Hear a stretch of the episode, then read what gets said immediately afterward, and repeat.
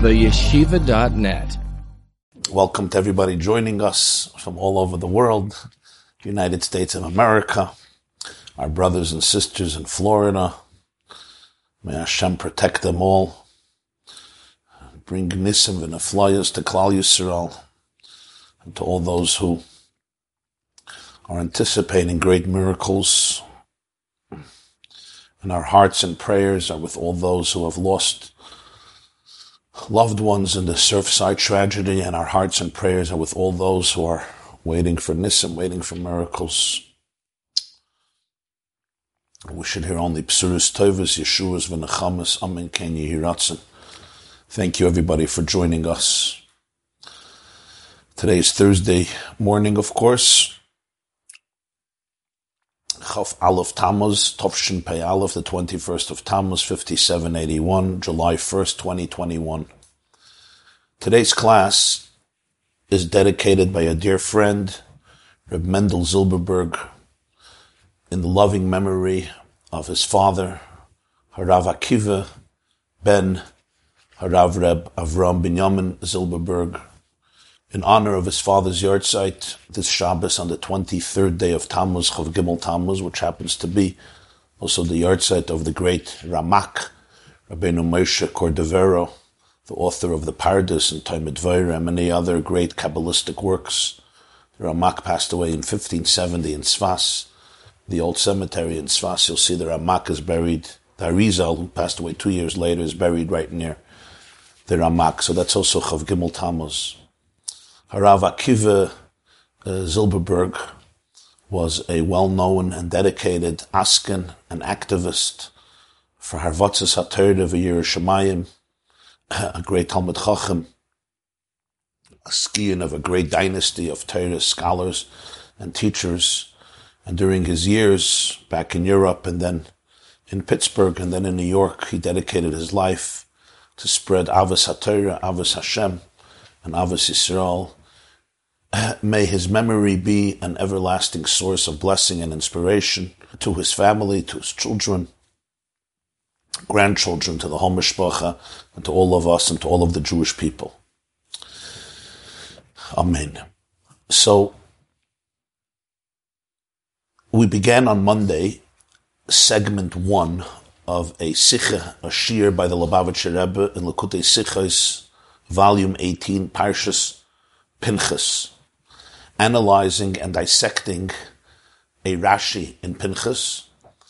We did the first section in the in the previous year, and now we're going to do the second one. Thank you for uh, posting the PDF on uh, on the chat in the Zoom. Yes, please open your PDF. If you're on the Zoom, they just put a link in the chat. You can find it, or you can go to theyeshiva.net T H E Y E S H I V A dot net, and you'll see the top shear. What's the title? The title is Thursday class, the Rebbe's take on intermarriage. And over there on top of the video, you'll see view source sheets, and you can open your source sheets, or below the video, there's download, and you can download your source sheets, because we're going to be learning inside. But before I begin, I just want to say, you know, sometimes when you're learning, one of the things I've seen over the years, learning myself and teaching and learning with others, is that people often don't realize and don't master the full structure of something. They hear a vart here and inside here a perspective here. Okay, here's a question, here's a proof, here's an answer. When you ask them to give you the full picture, what's called Nekudas Hatamtzis, Nekuda Behechle, it's called in Kabbalah, to be able to really uh, present the full-fledged picture, like a structure. Every, every sikha is like a home. It's an edifice that's built. There's a beginning, there's a middle, there's an end. To really be able to capture the full holistic experience, it, only then does one really have a, at least somewhat of a grasp and an understanding. So, uh, when you finish learning something, reviewing something, whatever it may be, a blood Gemara, Parsha Chumash, a Perik Mishnayos, a Sifin Shulchan Aruch, or a Siman in Shulchan Aruch, yeah, or a Sikha of the Rebbe, a Sikha of the Lubavitch Rebbe, or a Maimon that we learn in Likkutei Torah, Torah, whatever it is that you're learning, at the end to be able to really grasp the full picture, see the whole idea that was being presented, but also be able to convey it, at least generally, through the details, through the pratim that were conveyed, so that the person really gets a feel, a full understanding of it. So, what I'm going to do now is give a very brief summary of everything we learned in the first section, in the first shir, for two reasons. Those who were there, it's not for those who weren't there, it's for those who were there. to be able to really just get the full picture, it's going to be a very brief summation, and then we're going to go on to section two. If you didn't learn section one, you'll still understand section two, but it's still worth it to review Monday morning's class because it'll give you a, a fuller understanding. Uh, so let's begin right away. The context of this sikh is a Rashi in Parshas Pinchas after a devastating, a devastating catastrophe that befell the Jewish people. Many, many Jews fall prey to the temptations of promiscuity with the young women of Midian and the women of Moav. In addition to that, they fall prey to the devastating and strange idolatry called Baal Pa'ir. They begin worshipping it, and you know, as Rashi says, the Gemara says in Sanhedrin, the way they worshipped Baal Pa'ir was that you actually defecated and urinated in front of this idol, this deity, and this was the way to worship it. We're not getting in now who would invent such a form of idolatry. It's a fascinating discussion, but it's beyond the, beyond the realm of this class. Now, in many ways, this was one of the greatest disasters in Jewish history. In fact, the Gemara says that the problems of Baal Pa'ir still plague the Jewish people till the resurrection of the dead. Moshe passes away at the end of Chumash, and it says, where is he buried? Mul Beispar. He's buried parallel to this one of the pagan ashrams of, of Baal Pa'ir, which is a very strange location to identify Moshe's grave with that. And the, our sages explain the meaning of it and the reason for that. I'm just trying to bring out how serious this issue was. And you're not talking about a few individuals, you're talking about, as we learned, hundreds of thousands. In other words, a huge percentage of the Jewish people. This wasn't a small percentage. Mamish, a huge percentage. And as a result of this, there was a plague a plague, an epidemic, a magefa, that claimed the lives of 24,000 Jews. In addition to that, in addition to that, the Pasuk says that Moshe told, Moshe told the judges to judge, to bring to court, so to speak, in the desert, anyone who has uh, committed these capital crimes and if there was appropriate witnesses and appropriate warnings and everything, there could be a death penalty.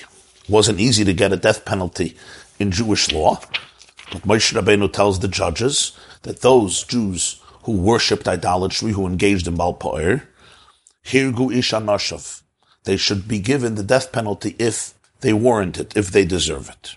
Okay. So you have a plague, you have a magefa, Ah.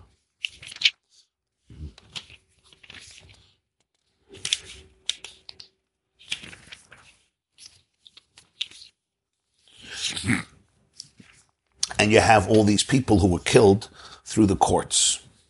Granted. Comes the Pasuk in Pinchas and says, after the plague, after the plague, after the epidemic,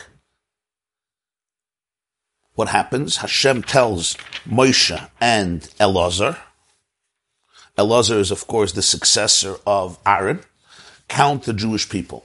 I want you to count everybody from 20 and up, up, up, those who are eligible to go and serve in the army.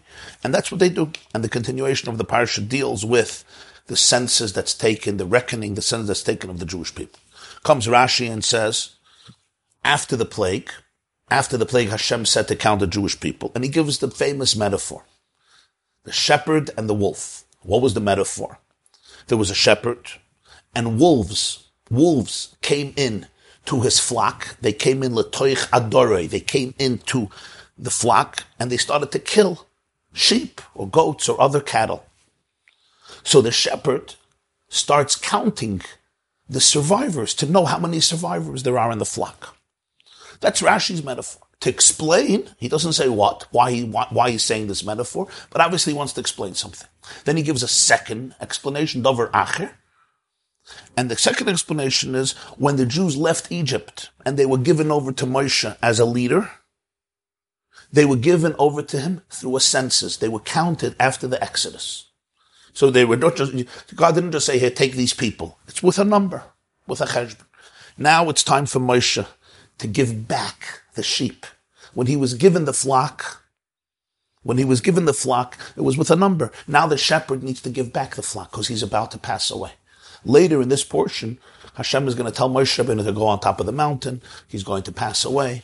That's when he appoints a successor. This is the parsha where Moshe begins preparing for his passing. So how do you give it back? You give it back with a number. So Hashem tells Moshe, count them, and then you'll give up the flock. Those are the two insights in Rashi.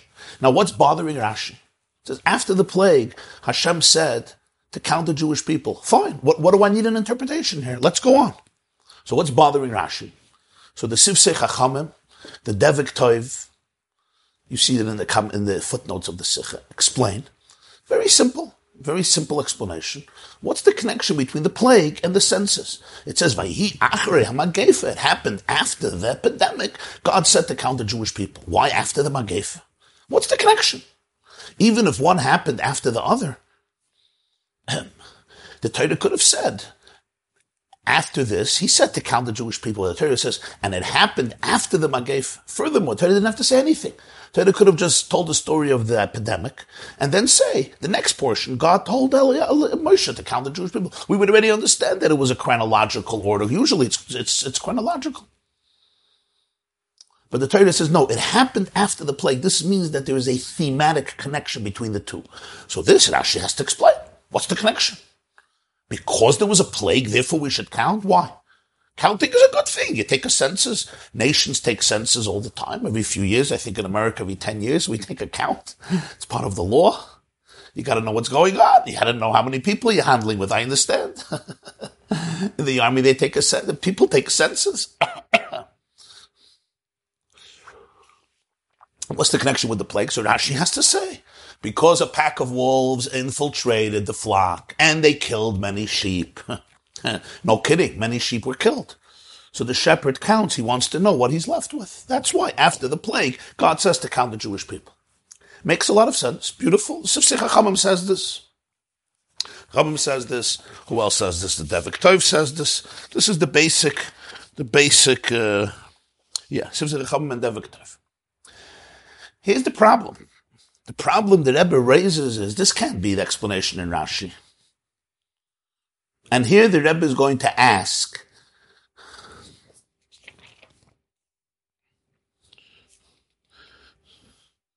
eight questions, eight questions, that these, all of these questions bring him and us to a different way of understanding Rashi. And again, I told you in summaries, it's important to get the full picture. So you want to get all the questions. What are the questions? Question number one, let's go fast. Question number one. If this is the meaning in Rashi, we have a problem. He already said this in the beginning of Bamidbar. Over there, there was a count. 40 years earlier, there was a count. Rosh Chodesh Iyar, the second year after they left Egypt, there was a count. So Rashi says, why? And he says, God loves the Jewish people and therefore he's always counting them. Of course, if there's no change, you don't have to count them. If you have a money in the safe and nothing changed, you don't have to count them. Whenever there's a change and something could have been affected, there's always a count. They leave Egypt, he counts them. They sin in the golden calf and many perish, he counts them again. He builds the Mishkan and brings the Shechina among them, he counts them again. Whenever there's some type of change, he counts them. That's what Rashi said. So it's very clear why he counted them here. Just like it says earlier, when they fell in the golden calf, and he loves them, so he wanted to count. He wanted to know how many were lost and how many are still here. Here again, many Jews were lost. He counted them. Rashi already explained it in the opening of Bamidbar. Why this need for a whole long explanation and a whole long metaphor? So you're going to say, well, people forget what he said earlier. This was Bamidbar. This is Pinchas. It's a few Shabbosim ago. Okay. So remind us briefly and say the reason we were counted Achrei Magef is to know the survivors. Why do we want to know the survivors? You already told us because we love us. I got it. No, Rashi gives this whole, Rashi doesn't say he loves. He gives, he doesn't even talk about love here. He doesn't say God loves us. He gives a idea that there was a pack of wolves that went in and there was a shepherd and the shepherd wanted to know.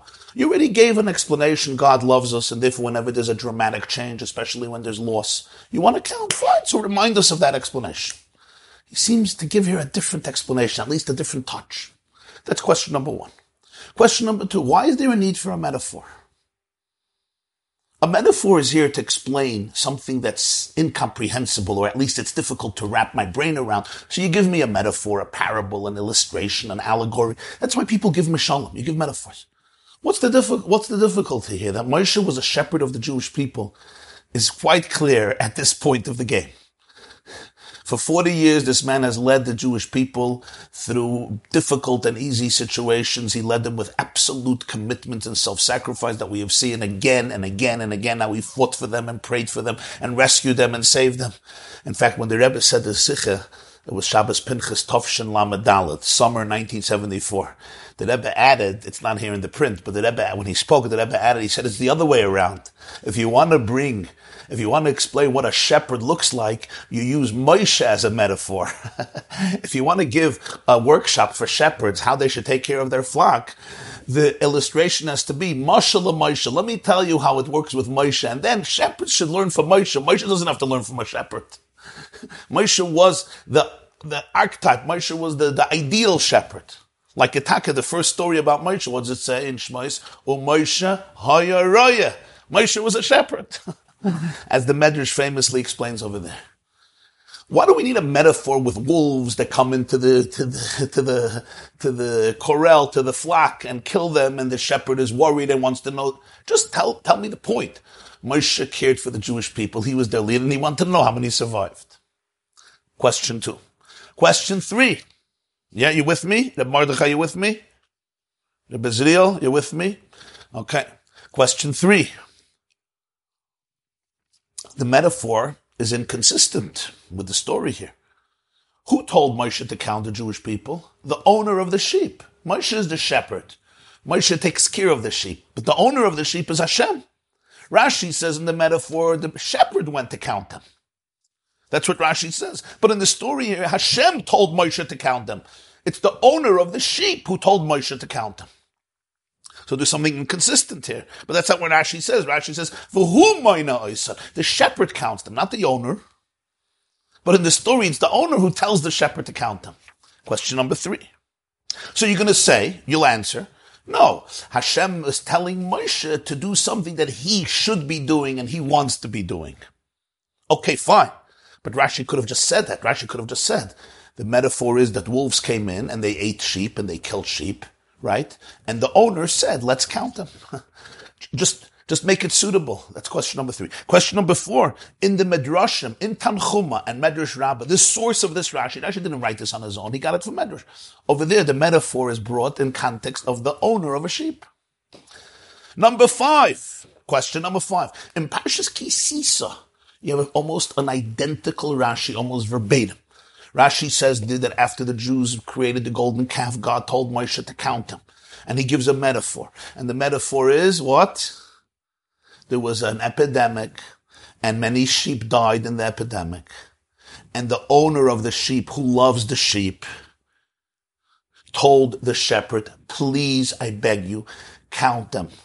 He wants to show everybody how much he loves and cherishes his flock. So Rashi already in a similar situation where Jews died after the golden calf gave the same metaphor, and there he attributed it to the owner, not to the shepherd. You know why? Because this was Hashem's idea, not Moshe's idea. It was the owner's idea, not the shepherd's idea. Here Rashi repeats the same idea.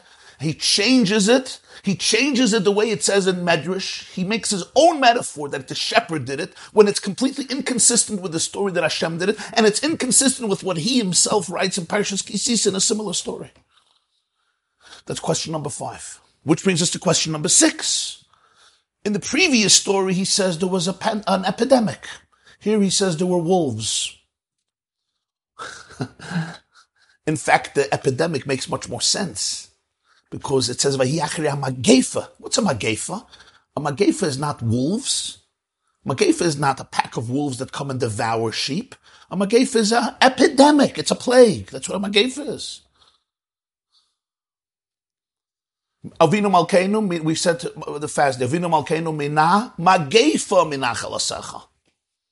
That's Magefa. So Rashi should have given the right metaphor. Not wolves, it's a Magefa. That's what he said before. By the egel, he said there was a dever, there was an epidemic, and therefore the sheep died. Here he changes it. Suddenly it's wolves. It's very strange. That's six. Number seven. In Parshas Kisis, he speaks about love. The owner of the, of the flock wanted they to be counted to demonstrate his love to them. So when some are lost, he wants to know who's lost and who's left because he loves them. Here Rashi ignores that expression. Over there he uses twice the word chaviva lohidia shi chaviva alav. Mashal etzayin shayu chavivim, chaviva al bala. He doesn't say a word about chavivus, about love. He just says there was a shepherd, and the shepherd saw the wolves came in, and sheep were killed, and he wanted to know how many have survived. What happened to this love, to this affection? He ignores it completely. Number eight, question number eight. This is in a footnote. Why does Rashi say ze'evim, wolves? He should have said a wolf. A wolf. Why two wolves? Rashi says, Mashal. One second. Ze'evim, wolves? Why wolves? One wolf. You say, well, it was a pack of wolves. Why do you need that? So you'll say, what's the difference? I'll tell you the difference. In Medrash, where Rashi took it from, it says Ze'ev, one wolf. Rashi again changes. He says wolves. What's missing in the metaphor if it's one wolf that came in and wreaked, wreaked havoc, and that's why he counted them? And then there's the ninth question. And the ninth question is, why does Rashi need a second interpretation, Dover Acher? That the reason Moshe counted them was because he was about to die and give them back. He says, why do you need a second explanation? What's wrong with the first explanation? In fact, the second explanation is inferior to the first explanation. That's why he says it as a second. Because the second explanation does not explain the connection to the plague. It's connected to Moshe's death, not to the plague. And that's why Rashi puts it as the second. He says, but why does he even need it? Why does he even need a second explanation? What's wrong with the first? When Rashi brings a second explanation, Rashi doesn't quote every comment, commentary that's there on, in every medrash on every pasuk. He only brings those that commentary that explains the literal meaning of the pasuk. That's Rashi's Raison D'Etres mission statement. So when he brings a second explanation, it's because there's something lacking and missing and disturbing and not unsatisfying about the first. Those are the nine questions the Lubavitcher Rebbe poses. I hope I didn't lose you guys. You're taking notes good. Nine questions. You could review it. You could review it afterwards, even if you didn't understand everything. What's the answer? What's the answer he gives?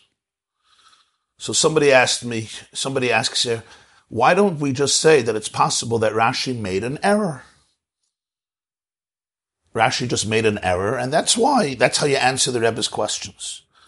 No, you tell me. What do you think? What do you think about your own answer?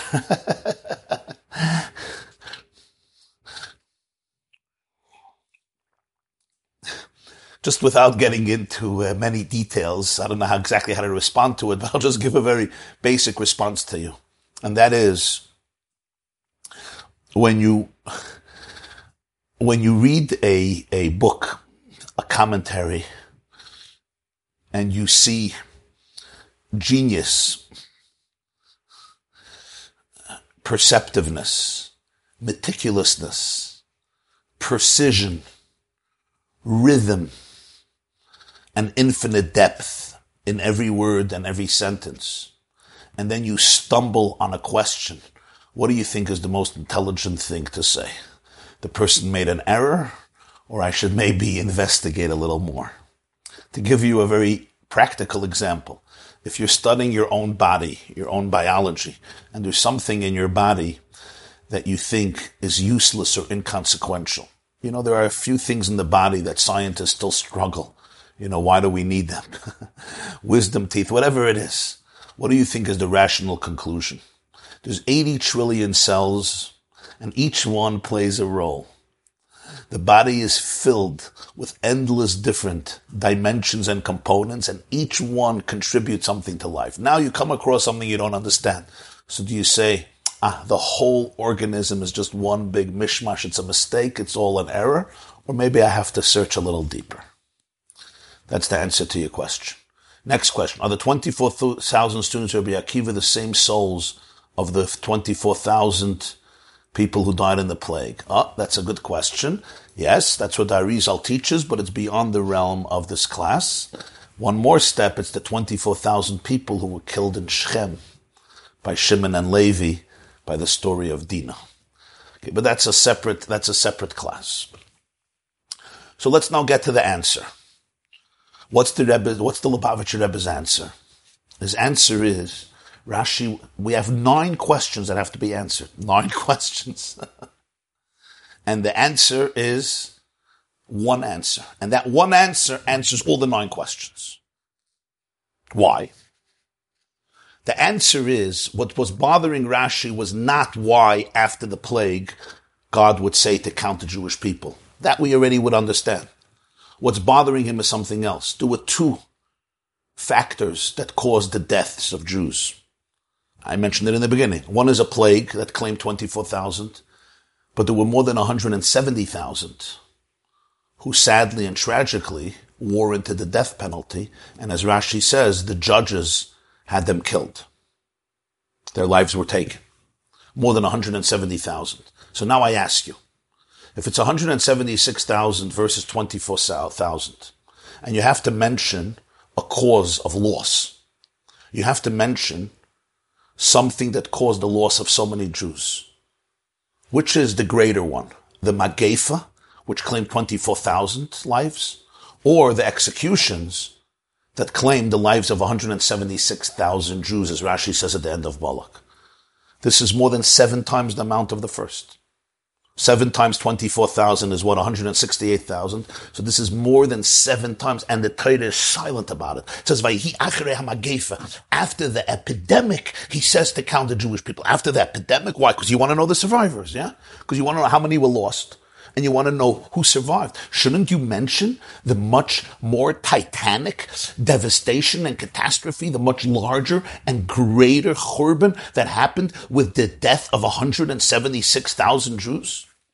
So it should say, Vayihi achere mois b'nei Yisrael. After the death of all the Jews, the pandemic too, the, the epidemic too, the Magefa too, but that's 24,000. Not to underestimate 24,000, God forbid.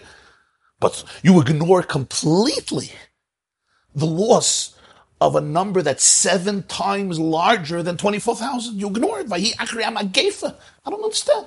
After the plague, shouldn't you say Achare? All the Jews that were killed, 176,000, plus the Pagef. The Torah ignores it. That's a serious question. What happened? It goes so far that there's Mefarshim. If you look in the Ramban, you look at Rabbeinu Bechaya, there's commentators that say that the judges didn't kill anybody. The plague took care of everything. Rashi disagrees. Rashi clearly says at the end of Balak that the judges did kill, according to the law of Torah. But I, am telling you how far it goes that some commentators say, even though Moshe said we have to kill those who deserve the death penalty, it never materialized. You look, the Ramban has a whole discussion on this. He brings it in the footnotes. But Rashi clearly says that there were these death penalties. You completely ignore them in the aftermath of the story? I don't understand. Imagine a person. a person has a huge company. And in the company there's a safe. And in the safe there's five million dollars. And somebody comes in, thieves come in and they steal five million dollars. Five million dollars are gone the same time, there's another thousand dollars, not five million dollars, thousand dollars or ten thousand dollars in one of the drawers. And another thief comes in and steals that money. Now you're making a reckoning. What's left? So you say, by the way, you know that what happened to this company? Five, ten thousand dollars was stolen. say, hey, you got a bigger problem. You got $5 million that was taken. $10,000 is important. Don't ignore that. When you're making a reckoning, it's like, we have to figure out what's happening here with the money because $10,000 were taken. You completely ignore the $5 million. Something is strange. There was a much, there was another major catastrophe. Clear question. So for this, Rashi needs to explain something. And that's why he gives a unique metaphor. And that's why he needs a metaphor, which answers question number two. We're now going to give an answer that's going to answer all the nine questions. We're going to answer eight. We're soon going to get to the ninth. There was a shepherd and a pack of wolves came in and the wolves killed the sheep. And the shepherd wants to know the survivors. And this answers everything.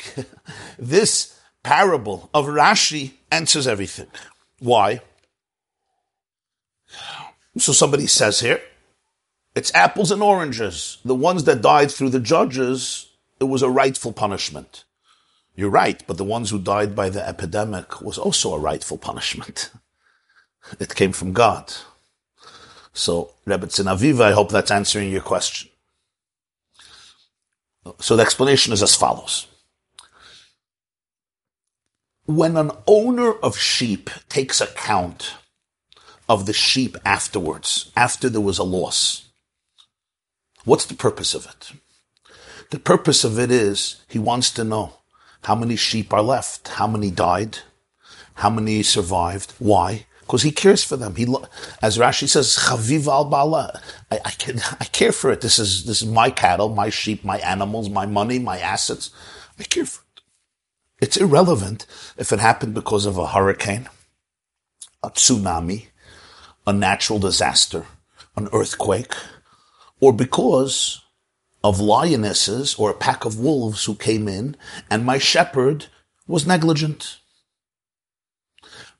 That's a separate situation, but the owner makes account in any situation, whatever the cause of death was, I care. And therefore I want to know what I'm left with. I want to know how many were lost and how many survived the reason for it, negligence or natural disasters that I can't blame anybody but Mother Nature or God, that's irrelevant to an owner taking a census. Because the reason I'm taking a census is because I care for this thing that I lost.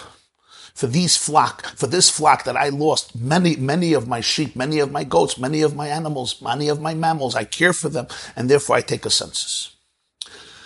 A shepherd is an employee. He doesn't own them when he takes a census, he's not the bookkeeper. Why is he taking a census? He has a job to do. He's not the owner. He doesn't own these sheep. He's an employee. That's what we're talking about. There's the owner and there's a shepherd. He's not the owner. He's the employee. He doesn't have to take a reckoning. He's not, it's not his thing how many there are, how many there were. The owner wants to know because it's his. I want to know what I lost and what I still have. Great. The shepherd works. So here is the sheep, go do your job. Why would a shepherd take a census? The Rebbe says one reason. If a shepherd feels responsible, if I feel that I may have done something to contribute, or at least not to avoid the catastrophe, I now feel responsible. And because I feel responsible, therefore, I want to take a reckoning because I tell myself I have to rethink how I'm doing this work. So I have to start all over again. Got to press Control, Alt, Delete, and start over again. So I want to know how many sheep I now have to take care of. Because I cannot just go back to the way things were before. I can't just say, okay, let's move on, uh, whatever there are. No, no, I need to make a plan because I feel negligent. That's the difference between the census taken by the owner, the census taken by the shepherd.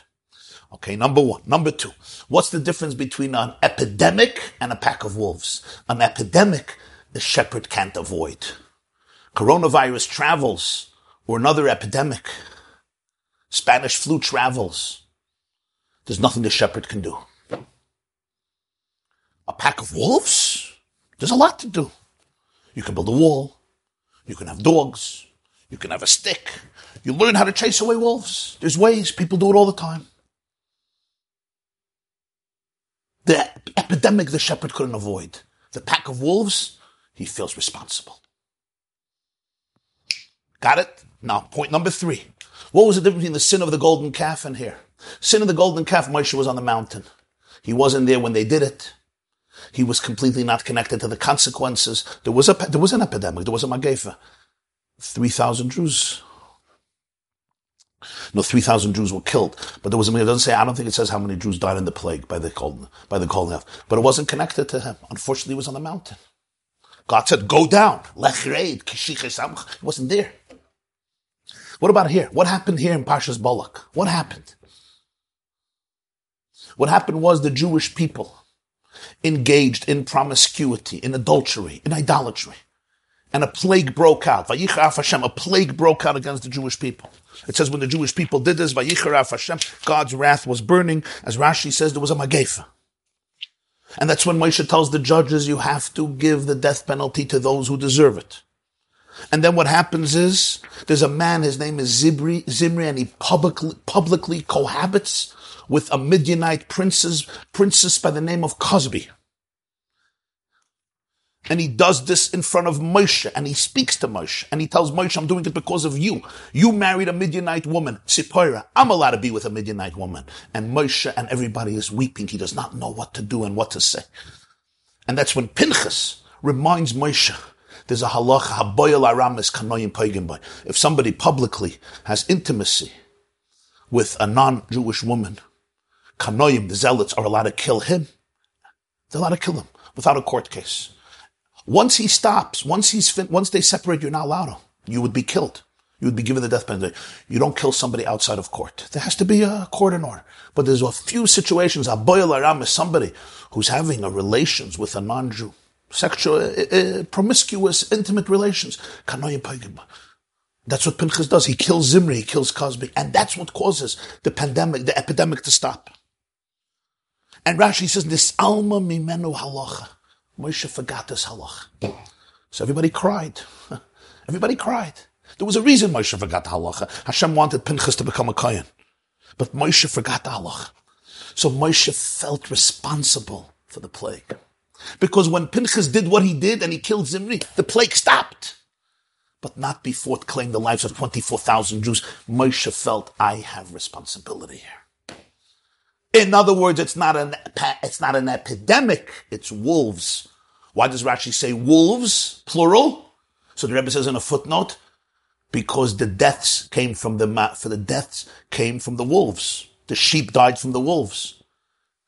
But there were two sins. There were two wolves that caused the death. What were the two sins? Idolatry and adultery. The Torah says number one, there was terrible harlotry with all the women of Midian and with many women of Midian and Moav. Number two, there was the idolatry of Par. Wasn't one wolf, there were two wolves. Ze'evim.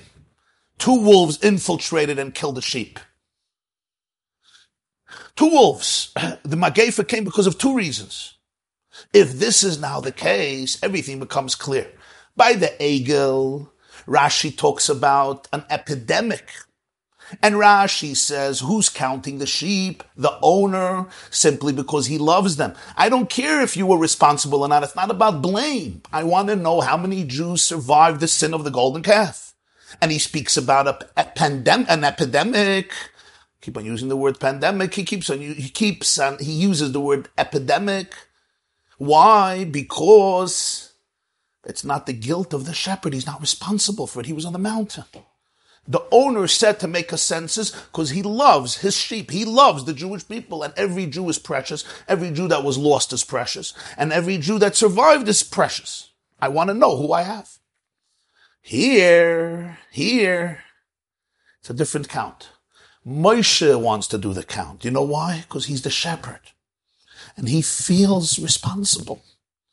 Because he feels responsible, he wants to know how many sheep he has left so that he should understand now how to make a plan for the future that this will never happen again. So I have to know. I have 600,000, 603,000 sheep. I have to figure now out a way how these people are going to be protected and this will never happen. Never again will there be a Magefa on my watch. There's also another point here. Important to emphasize another point.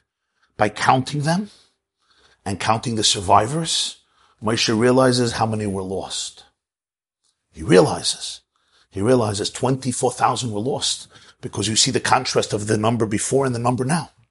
And this reminds him his responsibility. And it reminds him about the sin of negligence. So there's two things here. Moshe wants to take the count. He wants to be reminded to see clearly what his so-called negligence relative to his level has caused. When I count the losses, it wakes me up. It tells me the truth. This is what's going on. This is what you have to face. That's number one. Number two, he wants to know the numbers so he could make a new plan of how to lead them. I'm saying these two points because people who learned this didn't understand. Both points are important. The Sicha emphasizes both points. Ah, now I understand why he doesn't talk about the other deaths, only the Magefa. The other deaths, Moshe couldn't feel guilty for that. They were done according to halacha. These were Jews who committed capital crimes. There was a system of law that was followed, and that's why they died. Moshe couldn't have done anything to avoid it. Moshe can't take away free choice from people. So this was not his responsibility. But the plague, this he felt responsible for. Because he forgot the halacha, number one, and because Zimri confronted him about his own wife, and it's his marriage that justified and he had no response. So here Moshe felt responsible. That's when God tells Moshe to count. Why? Because this is a count that's associated with the shepherd. God is telling the shepherd, I, you need to count the Jews. This is your thing. Why is it your thing? Because there was a Magefa, Magefa. The other Jews, 176,000 is a significant loss. But that's not something that Moshe feels culpable for. He doesn't feel that he's responsible. He couldn't have avoided it. Here the Magefi feels he could have avoided, at least he could have minimized it. So that's why he wants to do a count, so that he should remember what has been lost under his watch because of something he has not done, to be careful never, ever, ever to allow this to happen under his watch. And also to be able to reformulate a plan for the future. He has to know how many sheep he has. So that's why Rashi can't use the word the owner. He uses the word the shepherd. That's why Rashi doesn't talk here about an, epi- an epidemic. He talks about wolves. That's why Rashi says two wolves, not one wolf, but two wolves. This is why Rashi has to give a metaphor. He can't just tell you Moshe wanted to count them. He has to explain to you the idea. It's a wolf. It's not a plague. All the eight answers are answered. All the eight questions are answered. The ninth answer, the ninth question is not answered. Why he has to bring a second explanation. Question. Why couldn't Moshe just know the reason why it happened and then he would prevent it again? Yeah, he did know the reason. He knew the reason because of the Magefa, and that's what plagued him. Pun intended.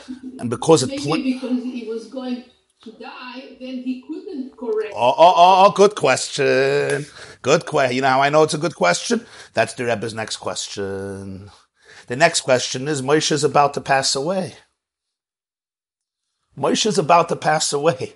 This shepherd says, I want to count all the flock. I want to know how many were lost. I want to know how many I have. Why?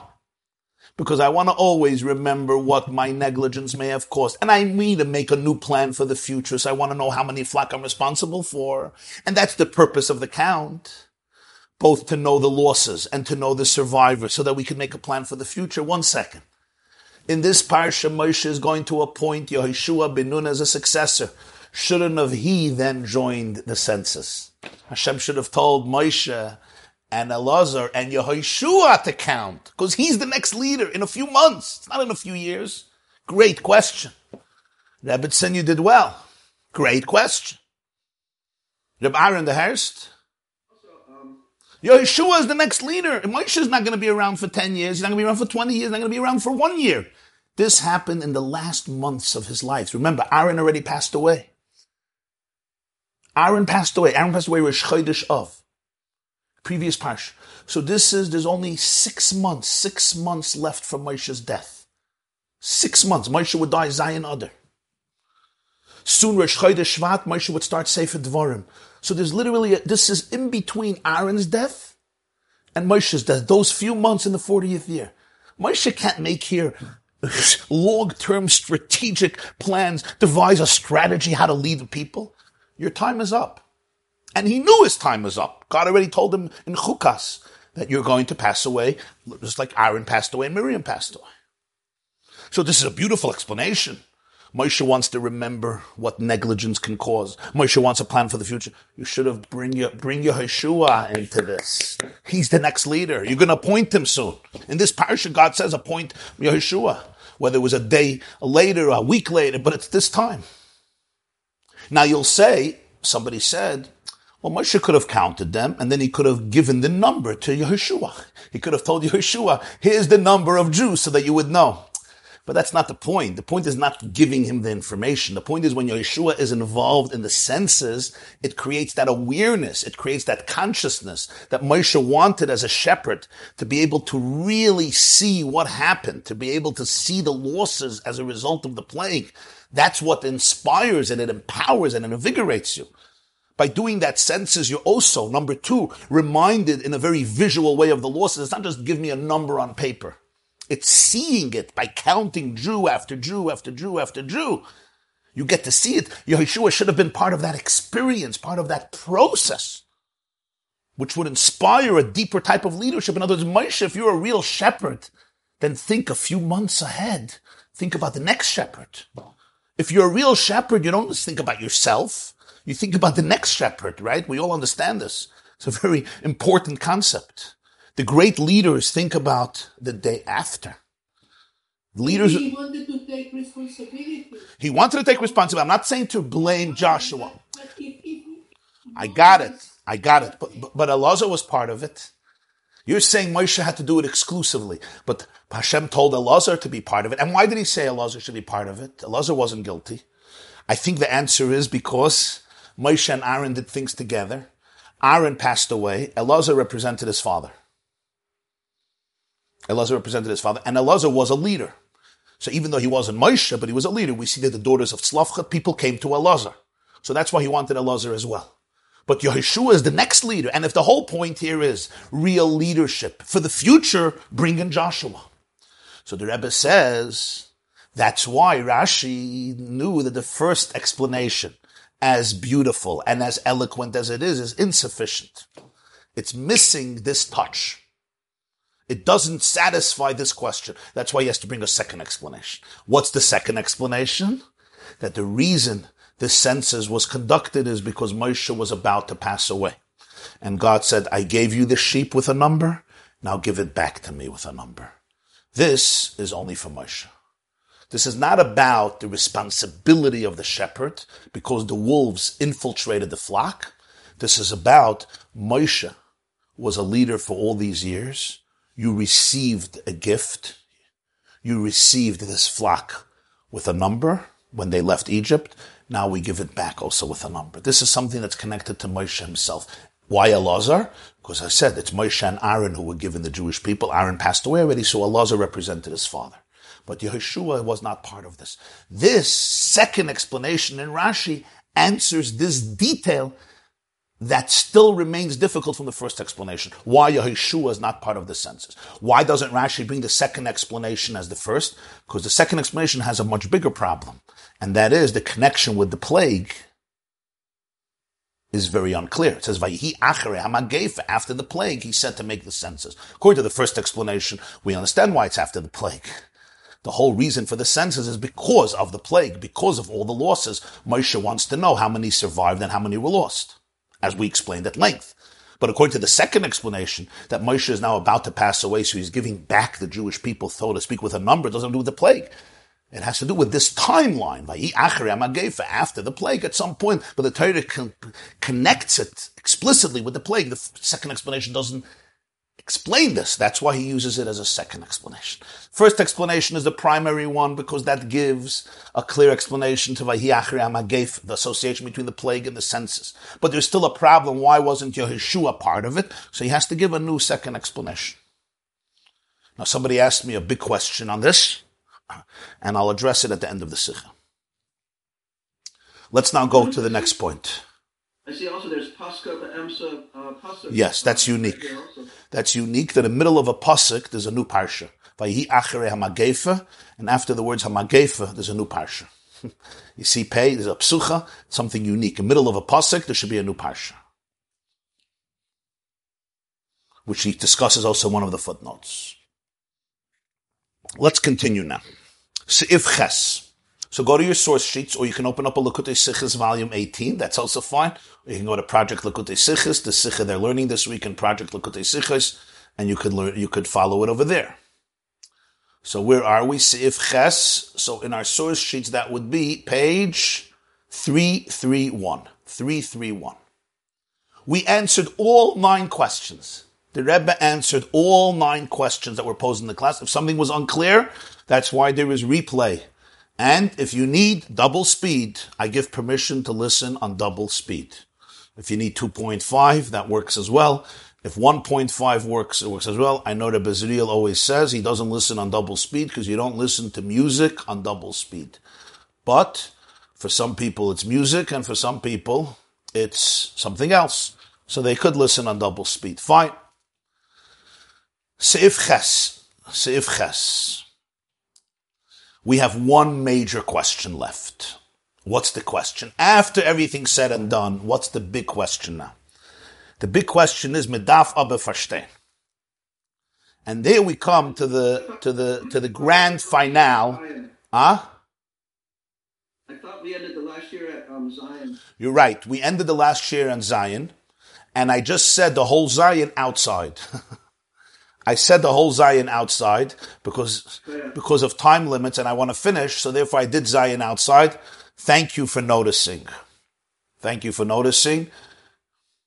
It means a lot. Sometimes people don't notice if I'm holding Zayin, Vav, Hey, Dalet, Gimel, or maybe I could, uh, you know, somebody once said, when you give a speech, they said like this, a story you could repeat once in two years. Because people remember a story for two years. A joke you could repeat once a year. Because they remember a joke for a year.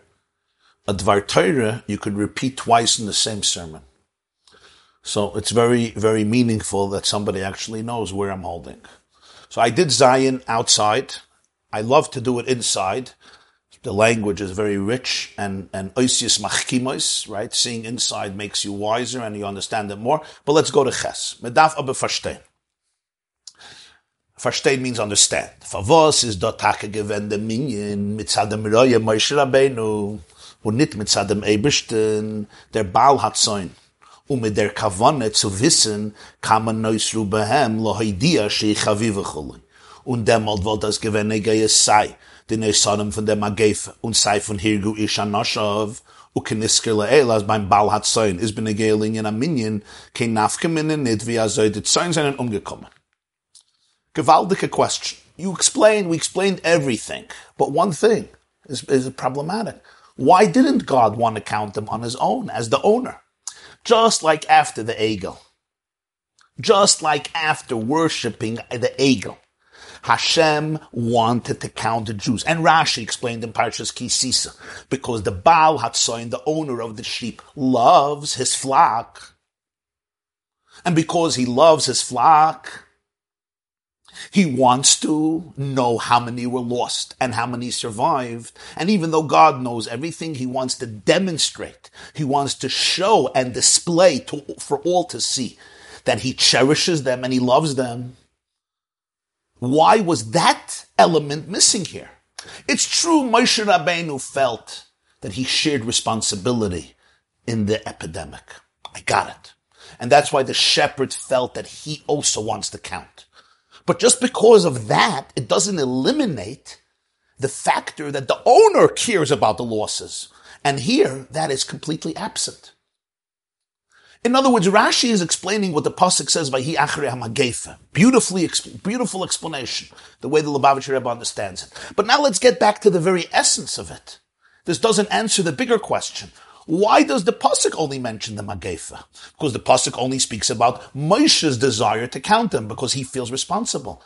But why is there not the element here that God wants to count them, just like he wanted to count them at previous occasions, just like he counted them after the Chet Egel to show his love to them, and then the pasuk should have said, "Vayihi achere." It happened after the Magefa and after all of the deaths of more than 170,000 people, or however the pasuk wants to say it, after all the deaths through the judges, because as we said, for the owner, there's no difference in terms of counting how they died and who was responsible and who was not responsible. He just wants to know who survived and how many survived.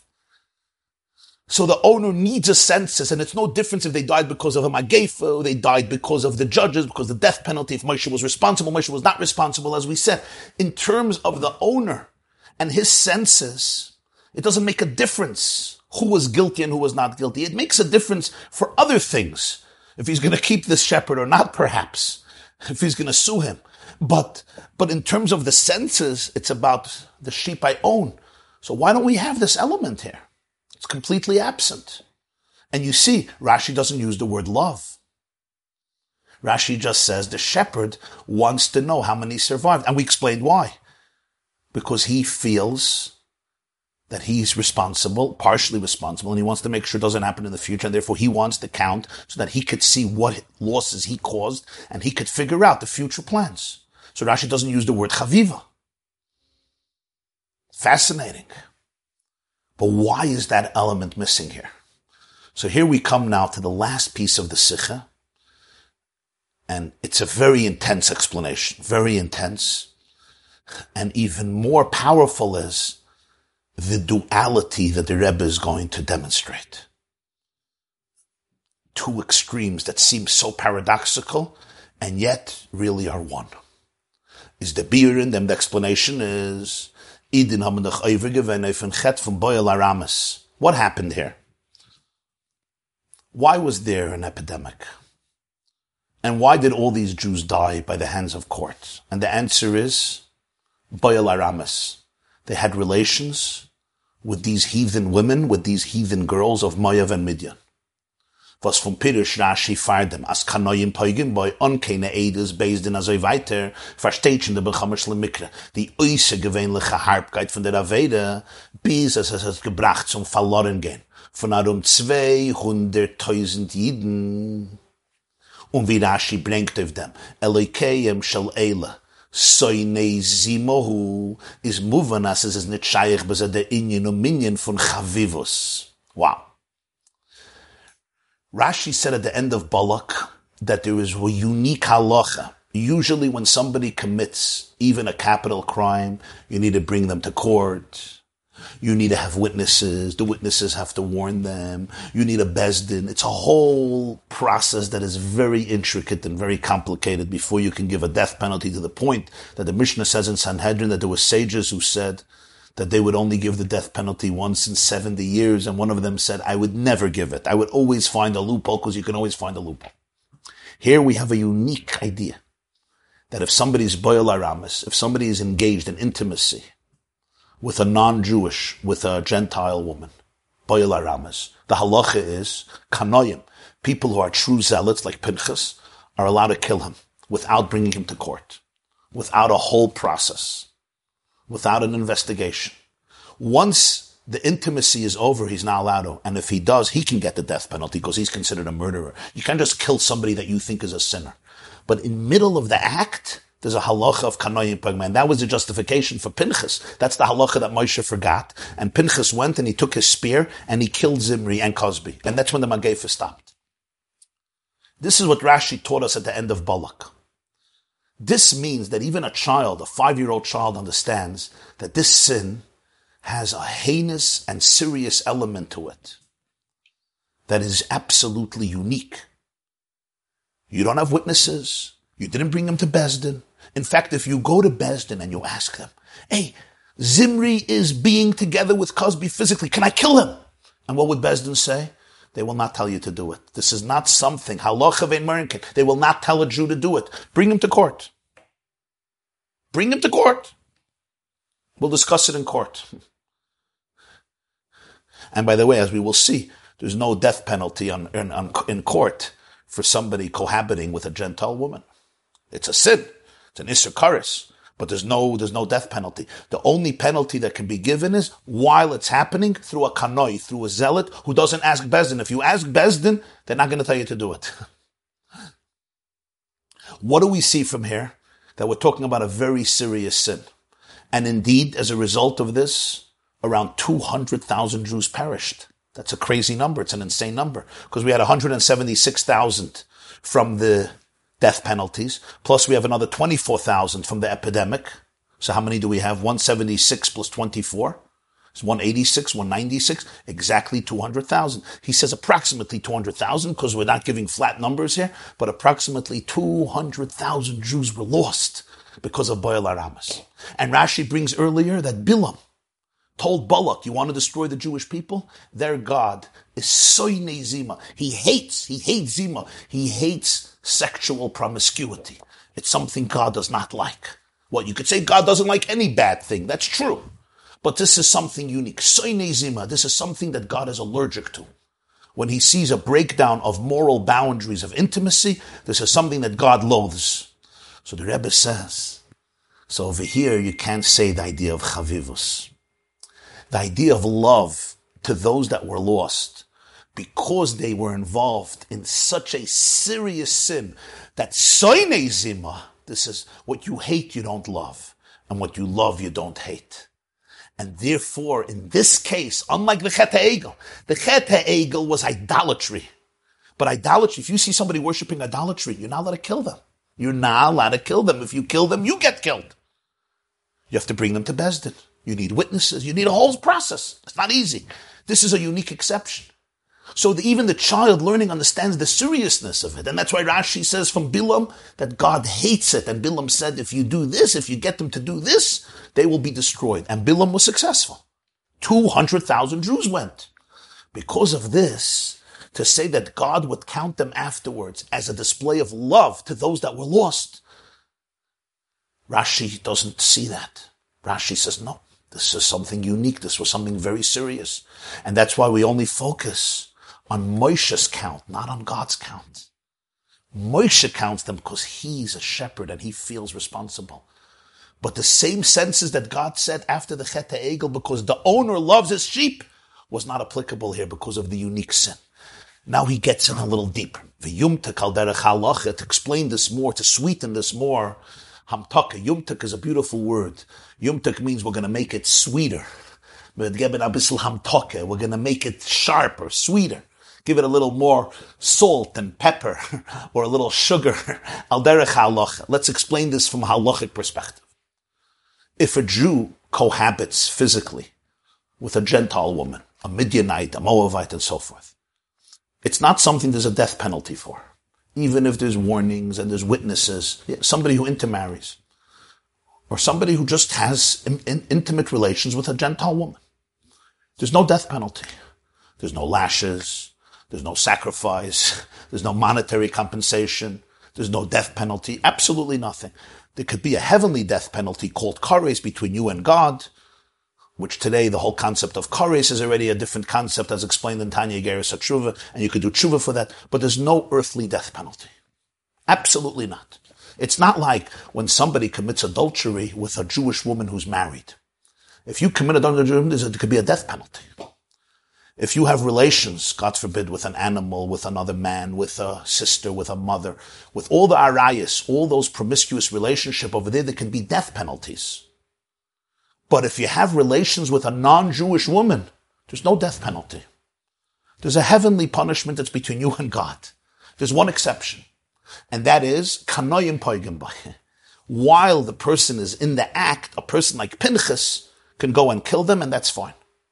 The moment later, you're not allowed. Comes the Rambam and says, you might think that intermarriage is not such a big deal. And I'll tell you why. There's no death penalty. If you commit adultery with a married Jewish woman, there's a death penalty for you. And for her, depends, of course, if it was done willingly and she wasn't forced, she, and and you, you know, nobody was forced, and there's witnesses, there's warning. It's not easy to get a death penalty. Trust me, it's very, very hard. Unless you are Meshuggah, and if you're Meshuggah, you anyway didn't get a penalty. But intermarriage, Bo'el Aramis, being with a non-Jewish woman, there's no death penalty. So the Rambam says, fascinating Rambam, you may take it lightly. So he says, Bo'el Aramis is ached belosh beloshin Rambam. The Rambam says in Hilchis Isurei Bia Perik Beis Halacha Zayin, quoted in Tur and Ramah Evena Ezer Tezayin, as he says in the footnote, Yesh boy hefset shein b'chol harayis kemoisei. The Rambam says, I want you to know that in this sin, there is something that no other promiscuity has. None of, no other arayas. Arayas means all immoral relationships are different than this one. There is something unique about this that you will not find in all of the other promiscuous sins, despite their severity. Shahabein min ha'erva b'noihu l'chol davar. If somebody engages in a relationship and has a child, even if that relationship is absolutely wrong and sinful and immoral, the child remains a Jew. Ubechlal Yisrael Nechshav, he's considered a Jew. So if somebody, God forbid, has relations with a married woman who did not get divorced, what's the status of the child? A mamzer. A mamzer is a full Jew. a mamzer is a full Jew. Somebody, God forbid, has relations with a relative that's forbidden. You have relations with a relative that's forbidden. The child is a Jew. Any type of relationship that is forbidden between a Jewish man and a Jewish woman, even if it's absolutely immoral and even if there can be a death penalty, the child is a Jew. There's one exception. When he's with a Gentile woman, the child is not Jewish.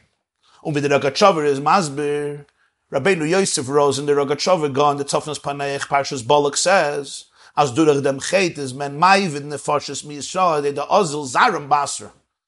This sin is unique because as a result of that you destroy Jewish souls because these souls that are coming from the Father will not be Jewish anymore. These souls are going to become non-Jewish souls as a result of this act of intimacy with a non-Jewish woman. So there's no death penalty. You're right. The court will not punish you. But the Rambam says don't take it lightly because there's something unique here that doesn't exist in any other relationship. Even those relationships that the Torah calls arayas, they're immoral. Thus, haste, let's explain what this means. By Allah der Avedes welche sie sollen sein, geht man nicht an lieber die Gvulois, welche der Eber steht eingestellt ben Yisrael Amim, weil euch noch in euer sein der Avede, bleibt Yisrael. All other sins, that a Jew does, even those relationships that are completely forbidden in Torah, nonetheless, the person does not trespass the borders that God created between the Jews and the other nations. What do we say in the Havdalah? Hamavdil ben Kodesh ben er ar ben Yisrael amen. There is a Havdalah, there's a border God chose Jews to be Jews and he chose non-Jews to be non-Jews. And that Havdalah, that separation, is genuine. It's part of the system of creation. There is a Jew and the Jew has his or her mission and his or her soul, and there's a non-Jew who has his or her wonderful mission, his or her wonderful soul. Every human being was created in the visage of Hashem. Every person is a reflection of God. Every person's life has absolute and non-negotiable value. Like it says in Yerushalmi Nadarim Perik Tes Halacha Dalit, that Rabbi Akiva said the most important principle of Torah, Klal Gadol is V'haftal Kamoicha, and Ben Azai said, no, there's something even more important.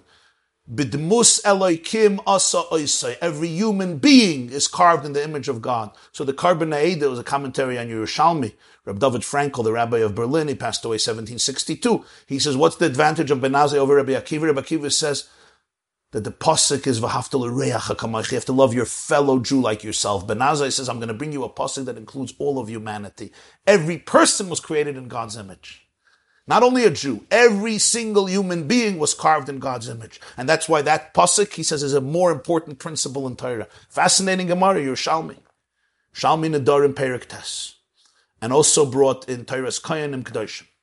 I say this because sometimes people who were molded and educated with a strong Jewish education don't appreciate the fact. Ben Azai here, the greatest time, is arguing with Rabbi Akiva, and he says, more important than Vahaftal Kamoicha is the idea that every human being, not just Jews, every person was created in the image of God. And therefore every person's life has absolute value.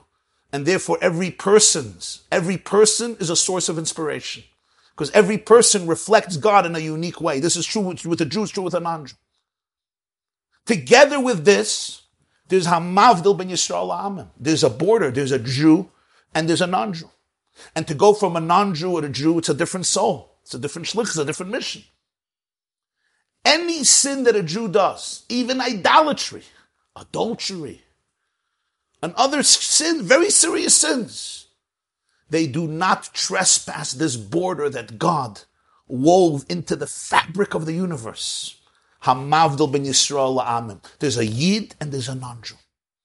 And each has their destiny, their vocation, their mission, their purpose, their shlichus. Because even after a Jew does a sin, he or she remains a Jew. You remain a Jew. The famous Gemara in Sanhedrin Memdalad about Achan. Achan, the Gemara says over there, he did five of the worst sins. You could look it up, Sanhedrin Daf Memdalad, what the guy did. Trust me, he was no saint. Five of the worst, heinous sins in Torah. And the Gemara says, Afal Pisha Chata Yisrael. he remains a Jew. A big sinner, and he got serious penalties. The whole sugya in Gemara. And not only that, the Gemara says there that Yehoshua wanted God to tell him what Achan did. And God said, I don't speak Lashon Hara. and then the Gemara goes and tells us everything he did. What I thought God doesn't speak lashon hara. The answer is the Gemara wants to say Afal Pishachati Yisrael, who doesn't mean only somebody who doesn't come from Minchet or Shul, or somebody doesn't put in a bin Tam's film, somebody doesn't daven my Nusach. Afal Pishachat is somebody who does everything that Achan did, which was terrible, terrible. Still Yisrael. There's one exception. Is there a sin that I can do in which I can trespass the border? I can cross that essential, eternal border that God created between Yisrael and Amim. Is there anything I can do? Is there anything a Jew can do that allows him to become not Jewish? What's the usual answer? Come on, Chabad House 101. Is there anything that you can do to become not Jewish? And of course the answer is no. But really there's one thing. What? Listen to this. Aboy is, Kind, mi hat er gemacht Ozil. Es an Nochri, is keneged as er gerechet benegelich wie Wusse, as er er er mich chutz yuke ham ze goyrim ba'akum, shev dilonu, Baruch. Ober Meile is nicht take Minyan de Chvivus. Leide Minyan hanoi Soros, die was haben nicht gesündigt, seine nicht kein Neusorim von de Chaitim, es ist Kilu, wie sie wollt nicht kein Scheiches Bechvivus zwischen sei. Wow. There's one exception. When somebody has relations with a Gentile woman, his seed, his seed is a Jewish seed. His seed, his sperm, his seed of life, is Jewish DNA. It contains the potential for a Jewish soul. If it's now conceived, incubated, and developed in the womb of a Jewish woman, even if that relationship is promiscuous and immoral, the child is a Jewish child. One exception. If he has relations with a Gentile woman, what happens? That seed, that zera, that relationship, his child, which essentially carries, you know, his chromosomes, which contain his nefesh. It's a Jewish soul. But what happens to that soul? That soul crosses the boundaries of creation. It crosses the boundaries that God created. That gvul. There's a Jew and there's a non-Jew. And my child is not Jewish. My child is not Jewish because his mother it's not Jewish. So you took a Jewish nefesh, you took your seed, you took your chius, you took your soul, because in your child there is your seed, your DNA, your soul, your nefesh.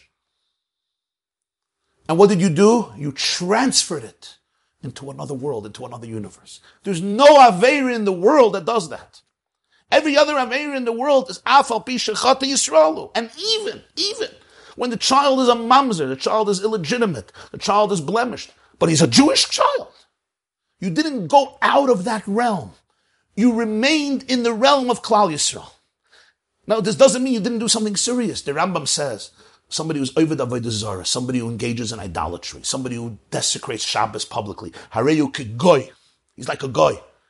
So the wine is yayin nesach, but he's still a Jew. Afal pi shechati, he's still a Jew. The famous Rashba, Shalsa Chuvas Harashba, Chelik Aleph Kuf Tzadik Dalet. if a Meshumet, a Jew converts, a Jew baptized, a Jew completely leaves Judaism, becomes an Ovid Avodah and then he betroths a woman, she needs a get. Even though you say he's a guy, he's a guy, legabi different halachas, yayin nesach. But essentially, we call him a Jew. The Gemara in Kedushin, it's an argument between Reb Meir and Reb Yehuda, and the halacha is like Reb Meir. Ben kach u ben kach. Kedushin lamed vav amid beis. Ben kach u ben kach. Bonai famous Rajba. Usually the halacha is like Rabbi Yehuda. Why is the halacha here like Rabbi Meir? Okay, beyond the discussion. The Rebbe once said that in Sifri, you see that Rabbi Meir, Rabbi Yehuda was moided to Rabbi Meir. The bottom line is you remain within the realm of Klal Yisrael. Even though you abnegate, even though you abdicated the throne. You abdicated the throne, you even spit on the throne. You burnt the throne, but you're connected to the throne. Yisrael. But this child who's born from the non-Jewish mother, if he betroths a, a Jewish woman, there's no marriage.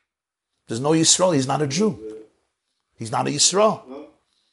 So what do we see from here? What do we see from here? The Rambam says, don't take this lightly. Because here, we have to understand what the Rebbe is saying. He's saying a gewaldige Wort in the Rambam based on the Rocket Taich in the Rambam. It's not just the child is not Jewish. It's your child is not Jewish. Your child is Jewish. But as a result of your choice, you took a Jewish soul and you transformed it into a non-Jewish soul. This is an incredible, infinite power that a Jew has. Usually, I'm, I have to remain in the realm of God. It's not my world. I didn't create the world. I can't decide I'm a bird tomorrow and start flying. Or I'm a monkey and jump from trees. I'm going to hurt myself. I'm not an eagle, or I'm not a fish. I, am a fish, I'm going to go into water. It's not going to work. You go into the mikveh, you come out. Why? These are the boundaries of creation. I'm a human being. This is a fish. This is a bird. This is a mammal. I'm a Jew. I can't change that. I cannot change it. I'm a Jew. I'm a Jew and I'm proud and I'll sing it. Na, na, na, na, na, na, na, right? I'm a Jew. I may like it. I may not like it. I may love it. Elie Wiesel once said, he said, you can either, he says, Jews either love God or they loathe God, but they don't know how to ignore God. You know, you can love your spouse or you can have issues with your spouse, but you can't ignore your spouse. I'm a Jew. Either I love it and celebrate it and breathe it and enjoy it and I dance every day with it. Or I'm like, oi, oi, oi, oi, se schwer zu sein se like they used to say. Fine, that's your relationship, but you're a Jew. And a Jewish atheist is also a Jew. In fact, Jewish atheism is uniquely Jewish. You'll see that Jewish atheists their atheism is Jewish because they deny God with religious Jewish fervor. You ever saw a Jewish atheist talk about God? He doesn't just talk about God and say he doesn't exist.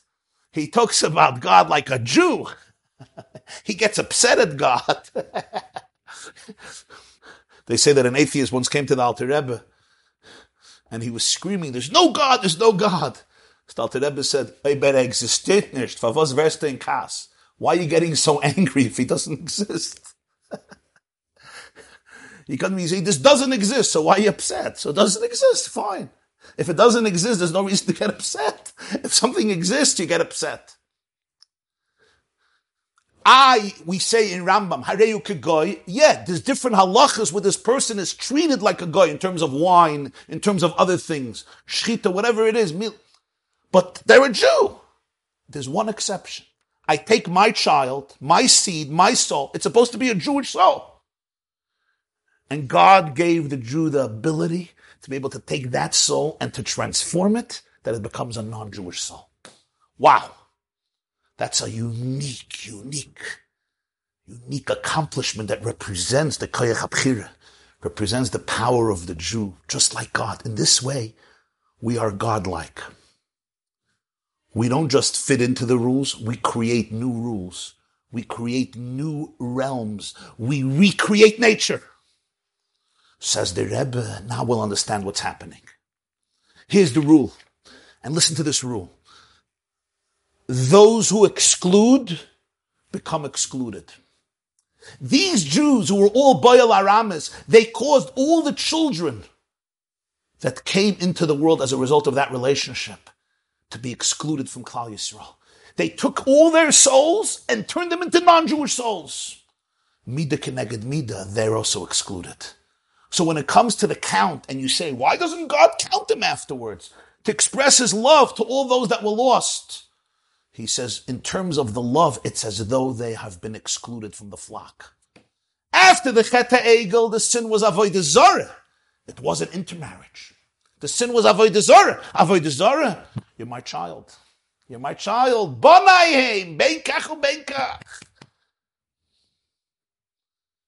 Even if there's punishment and it's serious sin, afterwards God says, take account. I want to know who was lost and I want to know the survivors. I love them. I'm the owner. Here, something else happened. This Bo'el Aramis. Those who exclude are excluded. Those who include are included. They excluded all these souls.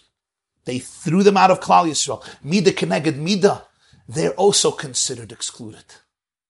So therefore, after the Magefa, after the story, God says, I'm not involved in the census. He tells Moshe to count them. The shepherd needs to count them. We'll soon see why. But in terms of God, he's not counting them as the owner of the sheep expressing love. Because if he would count them, then he would mention not only the Magefa, he would mention also the other reason for death. Because it's no difference why they die. But because these were Boyal Aramises, and therefore, and it's such a serious thing, you can't say Chavivus over there. You can't say Chavivus. And that's what the Rambam says. That this type of intermarriage, this type of act intermarriage, causes the Jewish people to completely become entrenched in avodas kechavim. It takes them away completely. So because of that, when it comes to chavivus, when it comes to showing the love, they're excluded from that. The display of love cannot be applicable to them. When they completely extricated all their children, they extricated all their children from the Jewish people. They took Jewish souls and they ex, they, they excluded them. That's why he says, V'yumta kalderech halacha. This halachic idea of the Rambam gives a whole new depth to what's happening here.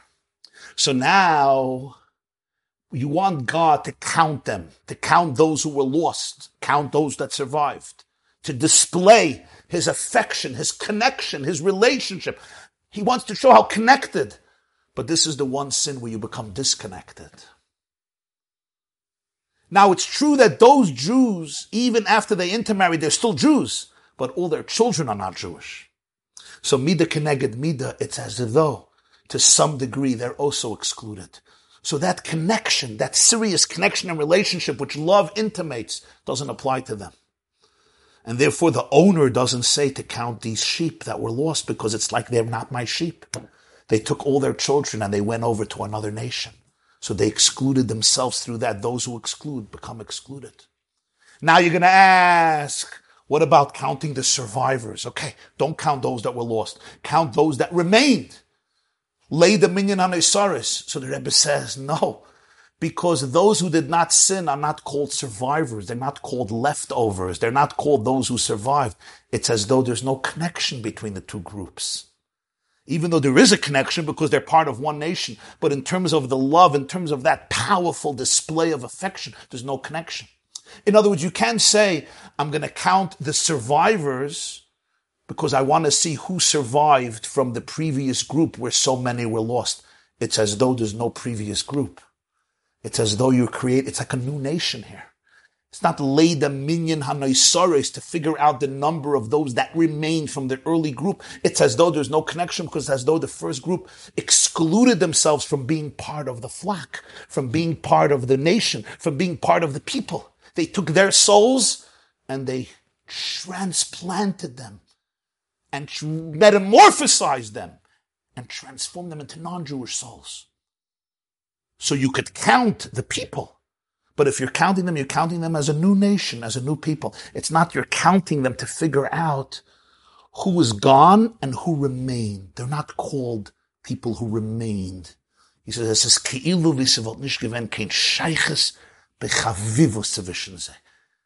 Yes, even though they're still Jews.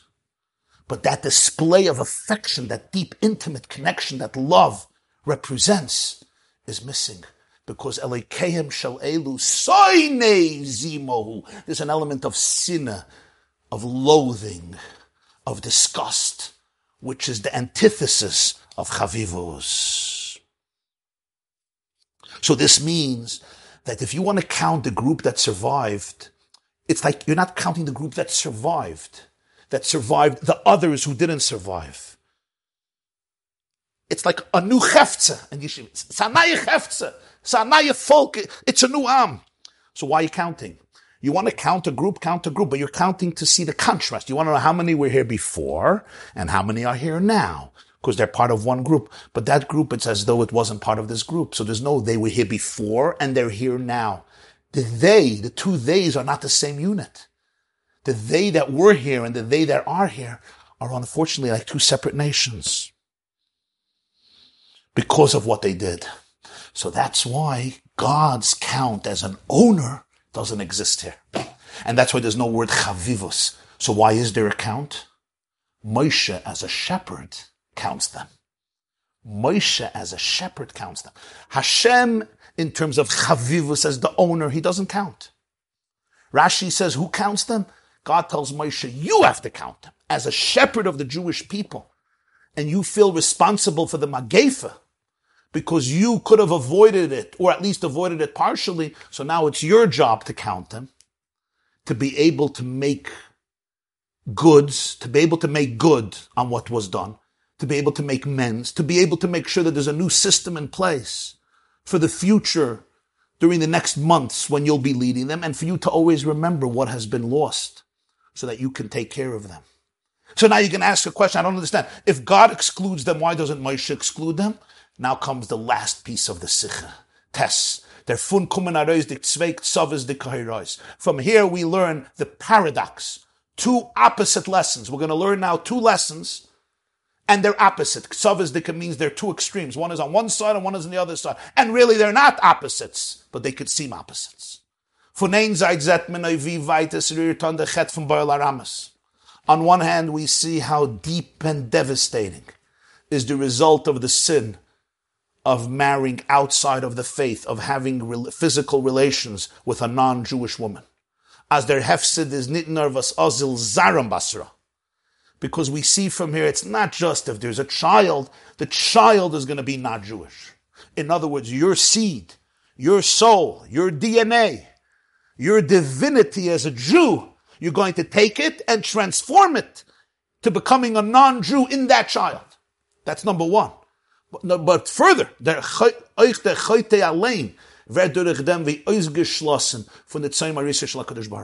the person himself who did it, it's as though he's excluded from God's flock. Wow. He's excluded. Not just the child is excluded. He took a Jewish soul and transformed it into a non-Jewish soul. He himself is excluded. That's what we see here. That God says, I'm not counting them. they left. They're not part of the, they're not part of the group. They're not part of the unit. And those who survived are not part of the first unit. It's like a new separate entity. In other words, the Rebbe says, wie ausgeschlossen, because they're not really excluded. Even a Jew who intermarries, we'll see in a moment, is not excluded. He's a Jew. And these 24,000 Jews who died in the plague, and the other 176,000 Jews who were killed, they're still Jewish. they're still Jewish. He says, Vert durch dem wie ausgeschlossen. But in terms of a revealed relationship of love and affection, it's not there. It's like a father wants to show love to a child. The child says, You're not my father. He changes his name. You can't change your DNA, but you could change your name and you say, I'm never having to do with you. I'm going over to a different family. I don't want to see you. I could try to love you, but I need somebody to be able to be here and stay here to be able to love. Every other sin, the Jew still, even if he betrays, even if he betrays his father, he's still a Jew. Here it's one choice where we cross the ultimate boundary. Our child is not going to be a Jew anymore. And that's a boundary that is absolute, and you crossed it. For a non-Jew to be a non-Jew, wonderful, wonderful. The Rambam says, Chasidim Chelik The pious ones, the good Gentiles, have a chelik in Olam Haba. The Avodas HaKodesh says, Reb Meir ben Gabbai, that good Gentiles are also going to have Tchiyas HaMesim. They're going to have the resurrection also. Fascinating. But to take a Jew and turn him into a non-Jew, that's the only possibility for that is Baal Aramis. And that makes that those who exclude are excluded. They themselves are, so to speak, excluded from Tzayin my research, like you're not part of the flock anymore.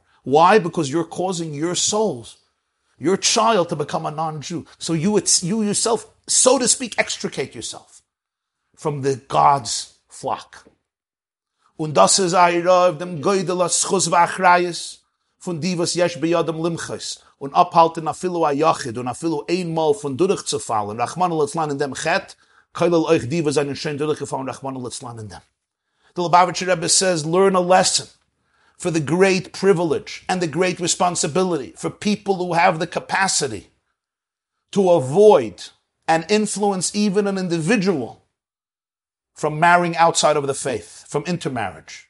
The Rebbe, of course, is speaking in 1974. Intermarriage in America and other parts of the world were becoming more and more rampant those years, especially in the 1970s. And he's saying, realize the tremendous privilege, the tremendous responsibility of saving one Jew. One Jew. You say, yeah, but there's 15 million Jews. There's so many other Jews. You're right. But realize the tremendous chus to influence one Jew from engaging in intermarriage, not marrying outside of the faith. To explain to him that it's not good for him, it's not good for her. If you really love the non-Jewish girl, don't do something that ultimately will be detrimental for her. And she should understand that if she loves him, she shouldn't do something that's detrimental for him. Besides the statistics of the terrible divorce rate, which exists even marriages of people from the same culture. You're talking about today in America, close to 50% divorce rate of first marriages, 60% second marriages. Some places it's a little less. But intermarriage, has a unique mind staggering statistic of divorce, and it's very simple. It's not so complicated because even two people who grew up on the same city and have the same culture and the same faith and the same tradition, even they have a hard time getting along. Ask any marriage therapist what's going on today in the world of marriage. You have somebody comes from a different world. They're fine people, but from a different world. They never, they'll never think about the Holocaust or Auschwitz like you feel about it. They'll never be able to feel about Israel like you feel about it.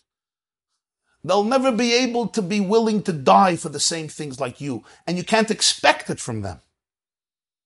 You can't expect it from them. And a very core place, you from different worlds, you have to respect each other. But it's not for marriage. Because marriage is two souls becoming one. And you have to respect that boundary. Wonderful people. The Jew is a wonderful person. The non-Jew is wonderful, but you have to respect that boundary.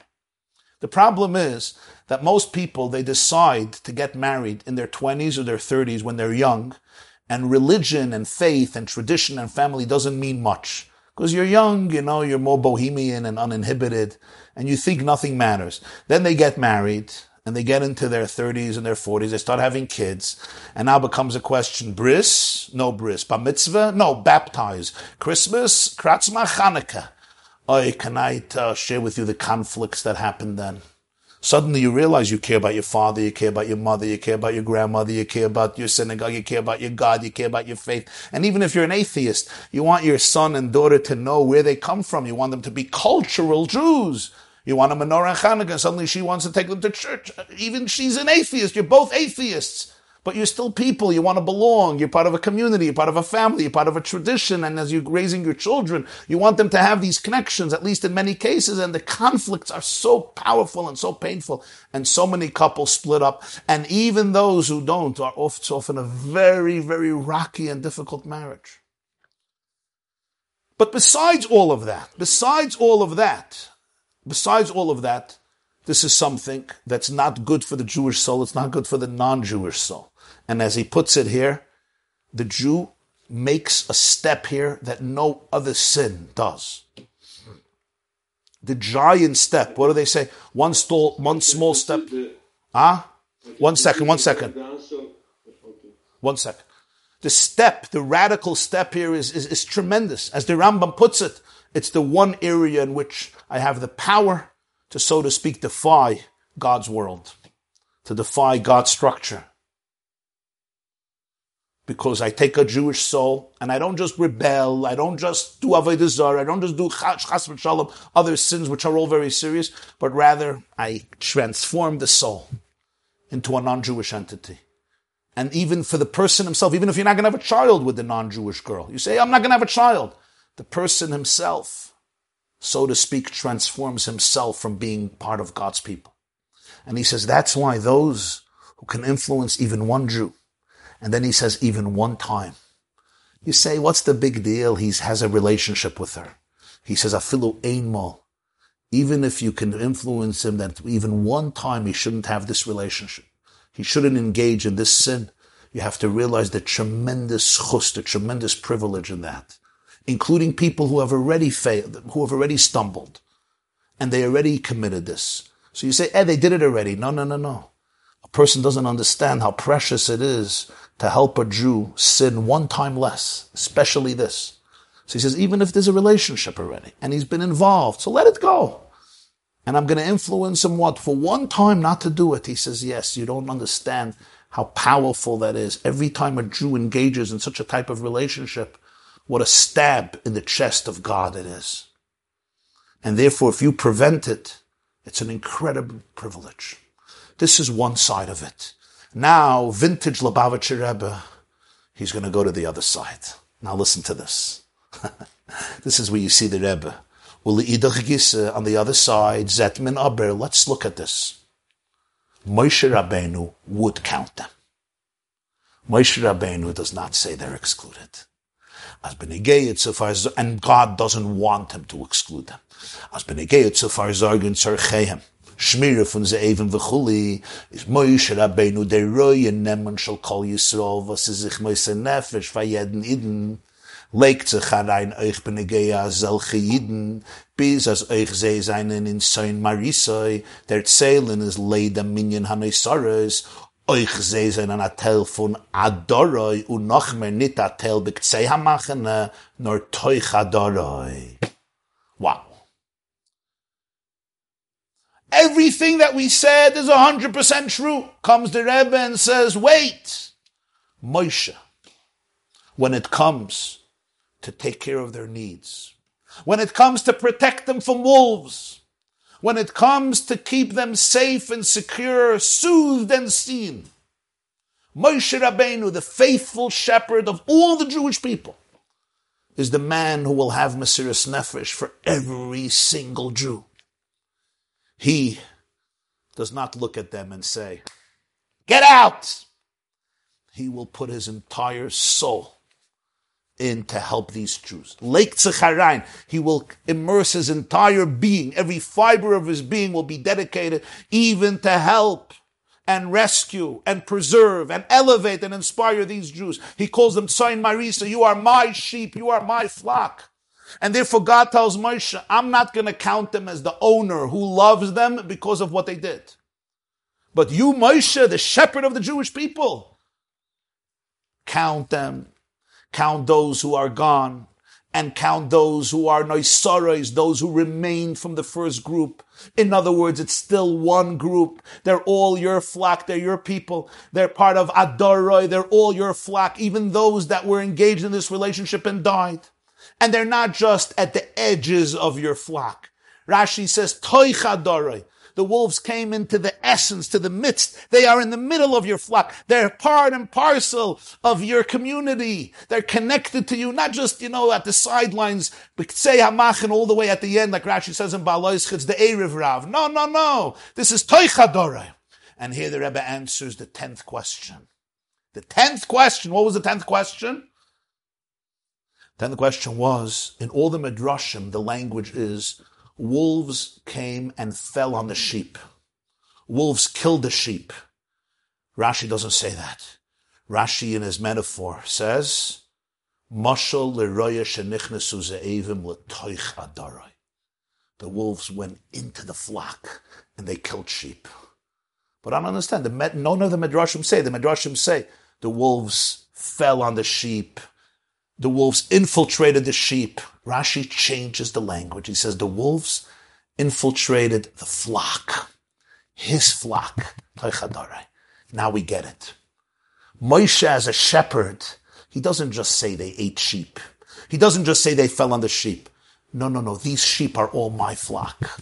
They're my Eder. My Eder means your group, your chevra, your family, your tribe, your clan. Moshe the Raya Yisrael never gives up on every Jew, on any Jew. He will not exclude any Jew. You say, but he's intermarried. She's intermarried. He's intermarried. Forget about them. God says, I hate this. Soine zima. They took their children and made them not Jewish. They crossed the boundaries that nobody ever crosses. They crossed the boundaries that create. That's true. And that's why when it comes to the owner, the owner says there's no display of affection because of the very serious thing that happened. But you know what?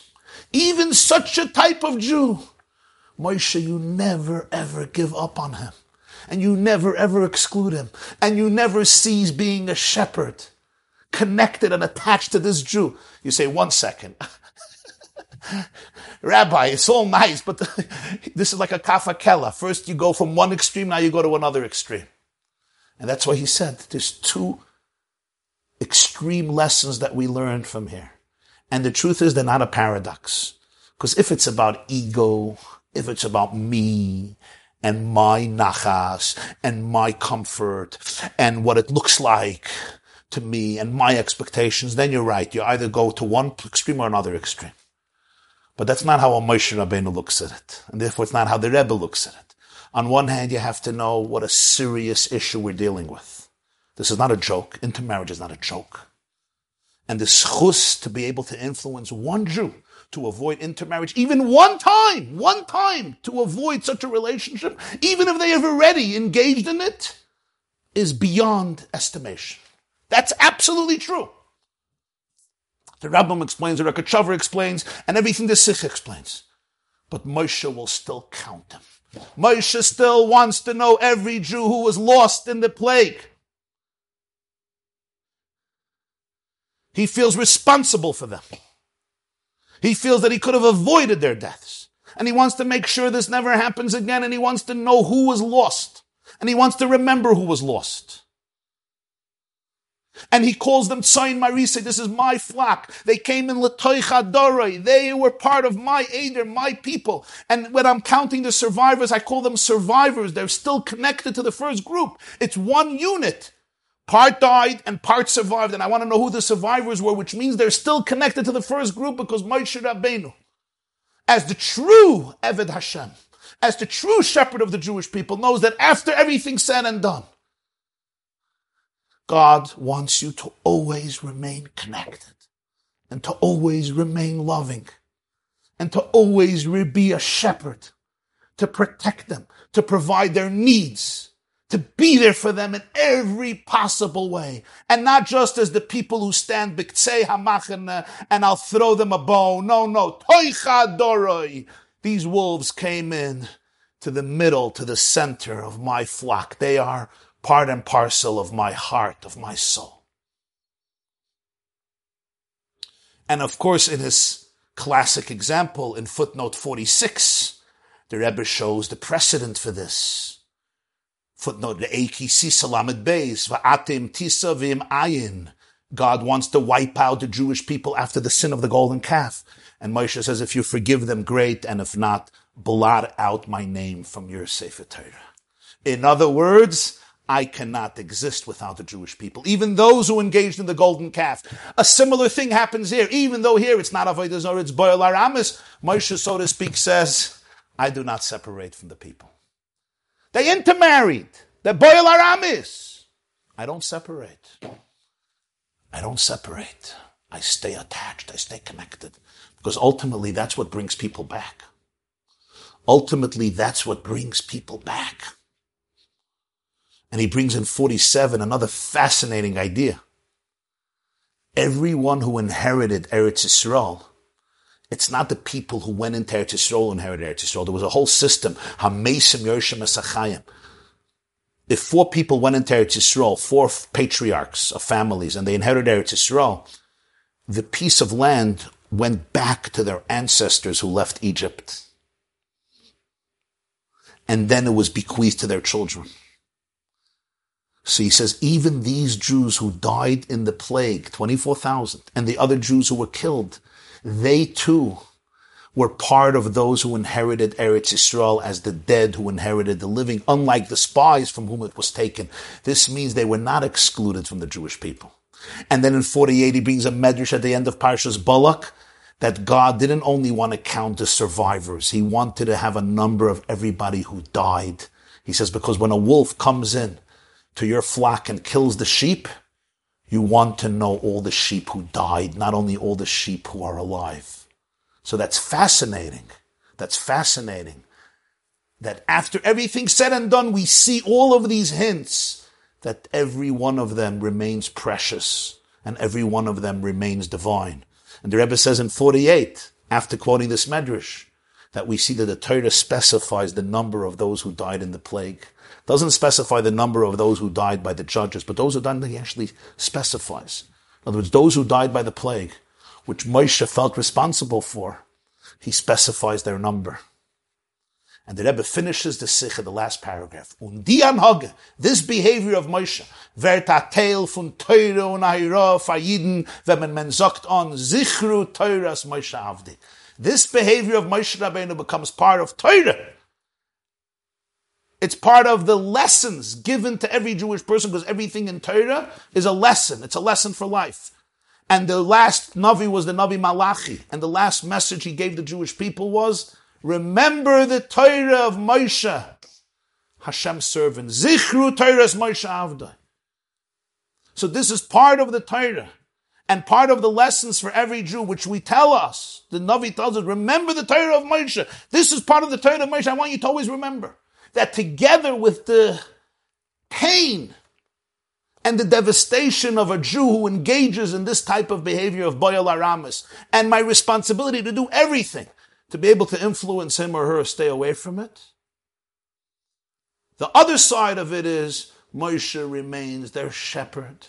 Moshe mourns them and longs for them and yearns for them and fights for them and wants to protect them from wolves in the past and the future and will never exclude them. And this is part of what Moshe does as an Eved Hashem because there's a relationship that could never be severed, even when you have crossed every possible boundary. Even when you have done the impossible and you used your power of choice to cross such a boundary, I will not give up on you. And I will not sever my cords with you. And I will never, ever disown you.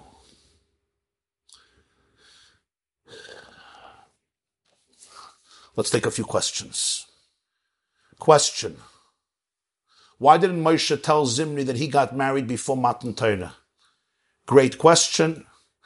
There's a beautiful sikha from the Rebbe about this Yud Beis Tammuz Tovshin Chav Test 1969. I taught it a few years ago. If you go to theyeshiva.net, on top, on the homepage, there's something called Torah. You'll see a category Torah. In Torah, you have Likkutei Sichos. Go Likkutei Sichos Parshas Balak and there you'll see a whole shiur about why Moshe didn't tell Zimri, I did it before Matan Torah. It's a gewaldige, gewaldige chiddush of the Rebbe over there. Next question. Okay, somebody's asking here a question of if Chazal could make a mistake in physics or mathematics or science. It's a good question, but it's, it's beyond the realm of this class. It's, it's, it's an important idea, important conversation about, you know, the perspectives of Chazal on math and physics and science, but I just don't want to confuse myself or the listeners. So Moshe didn't think his reason was purely for Hashem. No, Moshe did, but he forgot the halacha and he felt, he felt responsible. Did you say that a crazy person should be killed? No, I said a crazy person can't be killed. Doesn't the Gemara say that violating Shabbos gives you the status of a non-Jew? I said that. But that's only in terms of certain laws. You're compared to a non-Jew, for example, that the wine that you pour I can't drink. But if you go and you marry a Jewish woman, you need to give her a get. Why? Because you're still a Jew. Get it? But if you marry a non-Jew and you have a child, that child, if he marries a Jewish woman, if he betroths a Jewish woman, she doesn't need a get. We live with the devastation of this reality every single day. In our community, where I live, in the state of Texas, I can count the amount of children born to two Jewish parents on my hands. Do you understand what that means? You guys live in communities with a lot of Jews and big Jewish families. I can count on my hands the amount of Jewish children born to two Jewish parents. Either the father is Jewish and the mother is not Jewish, which means the child is not Jewish, or the mother is Jewish and the child is Jewish, but the father is not Jewish. Most children have only one Jewish parent in my community. This is a woman who's a shliach. She's a Chabad ambassador in, in the state of Texas. And unfortunately, more than not, it's only a Jewish father, which means the kids are not Jewish. It is really heartbreaking for me. This is the people I'm dealing with. This is the people I'm teaching. These are the people of my community, especially when the father starts to rediscover his Jewishness. He grows in his Yiddishkeit. He meets us. He starts coming to classes. He starts coming to Shabbos, uh, uh, davening and meals, and he loves Yiddishkeit. And now he's married to a non-Jewish woman and his kids are not Jewish. And I have to say, it's like a hell to be torn between their own soul that is on fire and the children they brought into the world who are not Jewish. It tears my heart every single day. It's a very, very difficult situation of what has become of our people in the United States and other parts of the world. Listen, it's incredible what you're writing here. And, uh, you know, I think people who don't live in such communities don't even begin to fathom what you're saying and, and, and understand that your whole life and your whole mission and work connects to these is about connecting to these people. But I want you to remember, uh, uh, Dini, what the Rebbe is saying here about Moshe, which is incredible. That with the entire seriousness of intermarriage and what it means, but he says Moshe Rabbeinu will never ever let go of these people. He will be there with them. He will protect them. He will drive away the wolves and he feels regret every single day that he couldn't protect them because that's what a shepherd is. And, and you see here the paradox in the Sicha, and it's a paradox that was so powerfully embodied by the Rebbe because it represents the emes of Torah. You see, we have two extremes. We have those who say, don't take halacha so seriously, and you know, you gotta make peace with reality, and it's not as bad as you think, and it's fine, and there's precedent for it, and there's good intermarriages, you know, that's one extreme. And then you have the other extreme where you just say the truth, it's a horrible thing, and you just disown all these people. But here you see the nuanced, the nuance, the nuanced approach of the Rebbe, which comes only from attachment to tachlis ha'emes, when you're anchored in real truth, when you're anchored in Torah's emes, when you're a Moshe Rabbeinu, when you follow Moshe Rabbeinu, who is an Eved Hashem, you see how both truths live together. On one hand, he explains at length the disaster of intermarriage on a spiritual level and on so many other levels. But then his punchline is that even if God will not count these people as the owner of the sheep, but the shepherd will never stop counting them, counting those who were lost and counting those who were part of the group that were lost and survived. And that loyalty and that connection is, as he says at the end, is a lesson for every single Jew. What if the couples don't have children? He said that before. Children is just one element. If the couple has children, the child is not a Jew. But even if there's no child, the Jewish man who engages in this relationship and the Jewish woman who engages in this relationship, they are, so to speak, to a certain degree, ex- extricating themselves from the flock of Hashem. Because intimacy touches the essence. You have to understand this. We see it in, in, in sexual abuse. A person could be mugged a person could be traumatized in many ways and it's horrible. But the effects of one-time sexual abuse is incredible. You know, a father hits his child and it's the wrong thing to do. And the child gets hurt. If it happens once, I assume there won't be any serious impact. Maybe in some cases, but usually not. But if you're raped once, sexually abused once, it can have a devastating impact for decades and decades and decades. Why? Because sexuality touches the essence. Touches the essence. That's why sexuality allows us to create a child. Sexuality goes into the deepest parts of your identity and your soul. And therefore, when you're violated there, your essence is violated. People who don't understand this, don't understand this. And you could see they don't understand it. But if you understand it, you understand it. So when I have one relationship, sexual relationship, with a non-Jewish woman, there's no child. But that itself redefines the person's soul. That's what he says. And that's why they're not counted from God. So that's why it's, it's relevant even if there's no child. What if the woman is a Jew and the man is not Jewish? The, the relationship is still devastating, but the child will be Jewish. So it doesn't have this component in terms of the child. In terms of her herself, yeah. What if the children convert? Then they're Jewish. but that's only, a, that's a new reality that happens later. But the fact is that I took my soul, which is Jewish, and my child, which has a Jewish soul, and through my act, I transformed that soul into a non-Jewish soul. What about the changes in he himself? Is it only a change in his child? Yeah, a Jew who intermarries still is a full Jew. and he still has to put on tefillin. And he still has to keep Shabbos. But as we said, there is something about it that is very, very uniquely serious. It's as though he's extricating himself from the divine flock. Question. This is a question Rabbi Shalom Moshe Paltiel sent me. He's the rabbi, the chief rabbi of Port Washington. And he asked a Gavaldika question. I don't understand. The Rebbe said that the first answer is insufficient. Why? Because Hashem should have told Moshe to bring Yehoshua on board. Okay. So Rashi gives a second answer. What's the second answer? The answer is that Moshe did the count because he was about to pass away. And therefore he gave back the Jewish people by number just like he was given. They were given to him with a number. So when Moshe returns the flock, he also does it with a number. And Rashi says when Moshe returns the flock. So the Shalom Moshe asked a question I don't understand. If the first answer is insufficient because of the reasons the Lubavitcher Rebbe explained, why don't we just go back to the, the, the, the question at the beginning of the Sicha? Rashi already said in the beginning that mitoich, in the beginning of Amid, mitoichi basan lefan of moina oisam kol shah. That it was because of the love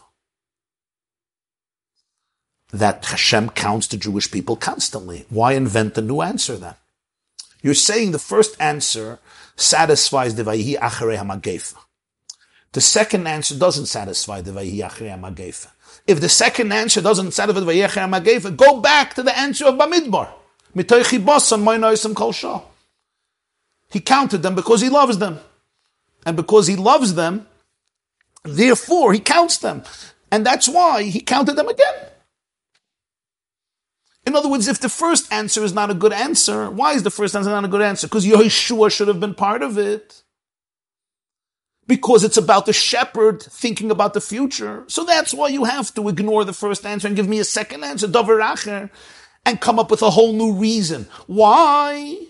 To count the Jewish people because Moshe is about to die. If you have to come up with a whole new reason, Go back to the basic reason that the Rebbe discussed in the beginning of the Sicha. Mitoichi and God loves them. So whenever there's any significant change, especially loss among the Jewish people, he wants a count. That's it. I, I, you'll say, why did it say Vahi Achere HaMagefa? Vahi Achere HaMagefa, after the Magefa. The second answer doesn't explain the Vahi Achere HaMagefa, right? Anyway doesn't explain the Vayachre Magefa. So the question we had with Vayachre Magefa, why don't you mention all the other deaths? Yeah, still is with the second answer as well. Why don't you mention all the other deaths? Because the whole Vayachre Magefa doesn't make sense according to the second answer, which is why it's only a second answer, not a first answer. So why don't you just go back to the basics? And just say, Dover Acher, mitoichi basan lefon of Maina Oisam Kol Shah, because of the chibas, Maina Oisam Kol Shah, and therefore, he counted them now. You have a question for Yachri Amagef? Okay, you have a question. I got it. That's why I gave you a first answer. But the first answer was problematic, right? The Roya, the mice, you should have had Yeshua. So go back to the second answer. And what's the second answer? The answer to this is, if I'm not mistaken, it's simple. The moment you said Vayhi Achre Hamagefa, and you ignored the 176,000 Jews who died, you right away showed me that this is not about chiboson. You can't go back to that. Even though that was 24,000 and you ignored the 176,000 means you're not in the realm of chvivus anymore. You're ignoring most of them. Why are you ignoring most of them? Why doesn't the owner care about 176,000 people and only 24,000 people? If it's mitoy chibasan the fun of my naisam kol shah, chibasan is to 200,000 people as much as it is to 24,000 people. But seven times the amount. The fact that you said whether the first part or the second part, you went away from the world of Chibasa. And that's why Rashi had to say that it's about the Raya and it's about Ze'evim and it's not about the owner. He can't go back and say, no, really it is about the owner. So why does it, the, the question of Magefa is too strong to go back to Chibasa. Magefa proves that it's not the Gedder of Chibasa. The problem is the first answer is not fully satisfactory. Why is it not fully satisfactory? Because Yeshua should have been there. So he says there's another reason why the count happened. Not Chibasan, because Moshe was about to die. Ah, it says Vahi Magefa, so you have to touch. Vahi Magefa means after the Magefa, something else happened. What's the connection? You have a good question. Yeah, I have a problem with that. But it means chronologically. After the Magefa, why don't you mention 176,000? Great question. Great question. Great question. And that's why I need the first answer. I need the first answer to answer that question, why you mentioned Magefa. But you had a problem with the first question, with the first answer. So I'm giving you another vart. Vayhi Achria Magefa would be, like somebody would say, after the time of the Magefa, sometime later, a day later, a week later, a month later, Hashem told the Moshe to count the Jewish people. It would be like chronological. After the Magefa, Hashem told him to count. Is it connected to the Magefa? No. Why does it say Vahi Achria Magefa? Good question. That's why I went back to my first answer. But Achria Magefa is about chronological. So one second. So why don't you just say Mitoichi Basan Lefanov? Because Mitoichi Basan Lefanov was already excluded by the first explanation of Rashi. The second explanation can't undo everything the first explanation provides. The first explanation tells us that there's a big issue, that you can't say there's an element of chibasan, because this is too of a stark uh, emission to exclude 176,000 people. So there's a big problem. That's why Rashi told you that it was the Raya who wanted to count. The Raya who wanted to count. And because it was the Raya who wanted to count, because of his responsibility, therefore it says Magef. Why is Yehoshua not here? So I'm going to give you another explanation. Not achre After the magef. Sometime after, God says, count the Jewish people. Why? Because you're about to die, and therefore it's time to give them back with a mispar. Ah, you could have just said Hashem told them to count. Okay, you have a good shiloh, v'yachre magef.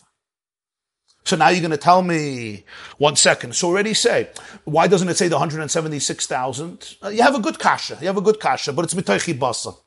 No, because that right away tells us that it's already not chibosim because you're ignoring so many people. So I think that's why he goes to a new second pshat and he doesn't go back to the Metay Chibosim Lefan of Mainoisim Kol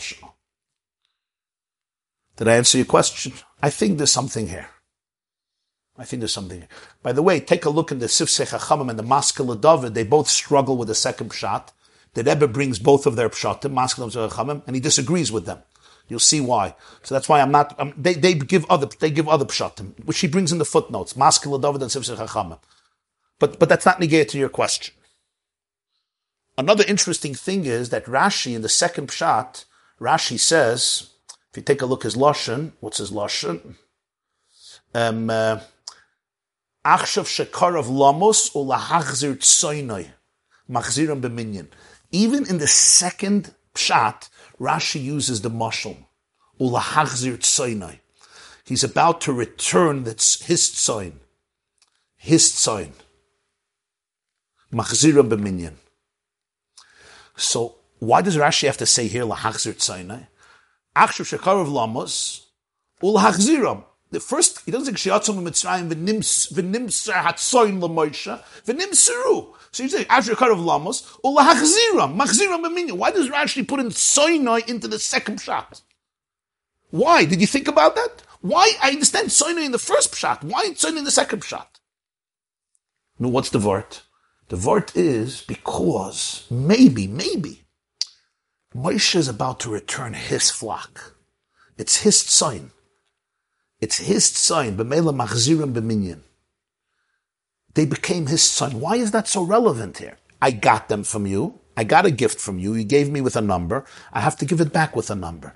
Why do I have to give it back with a number? Let's say, Reb Shalom Moshe, you deposited in my house, yeah, in my in my in my farm, which is a a hundred, a hundred, which which is a thousand acres. You deposited ten thousand sheep, and you went on vacation for a year or for forty years, and now you come back, and you say, "Can I have Rabbi Why Why Can I have back the sheep?" I say, "Of course."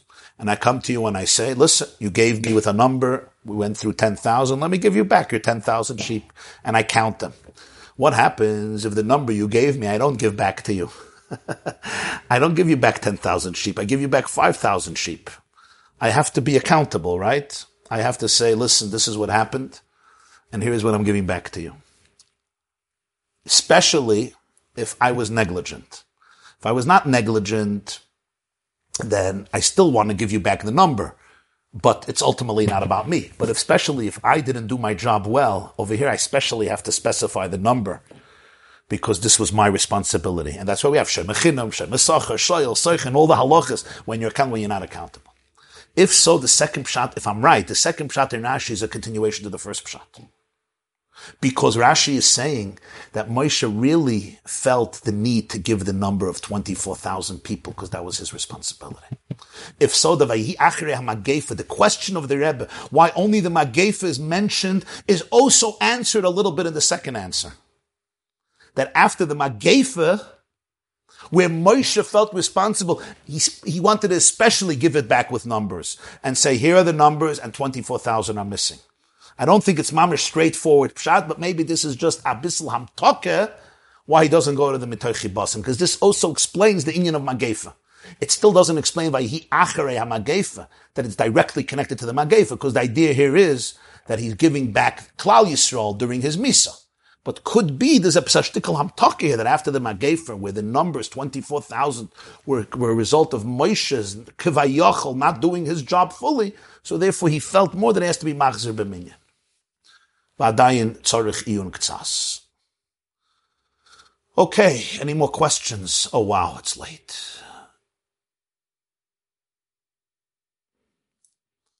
Oh, so many questions. Wow, Kanayin Hara. Kanayin Hara. Lamezen was tutzach. Lamezen was tutzach. Another 13 questions. Okay, very good. Yesterday, not yesterday, Tuesday morning, I gave a shiur in Rishimis Chayveris Tesvav. Lubavitcher Rebbe speaks to Sugi and Yuma, Pei Gimel. It can be Daf Yomi tomorrow, Shabbos. If a clap, if a building collapses, so whether you know if somebody's there or not there, and even if he's there, he may be dead, and you don't know if it's a Jew or a non-Jew, you still have to clear the rubble. The Rebbe goes through all the three ideas from a spiritual perspective. There's a Jew, he may be there, he may not be there. He may be alive, he may be dead. He may not even be Jewish, which means he's completely alienated, and you still have to clear the rubble. That third level is mamish consistent with the idea in the Sicha about Moshe Rabbeinu with these Jews who were Baal. Yeah, very good hara, very good hara.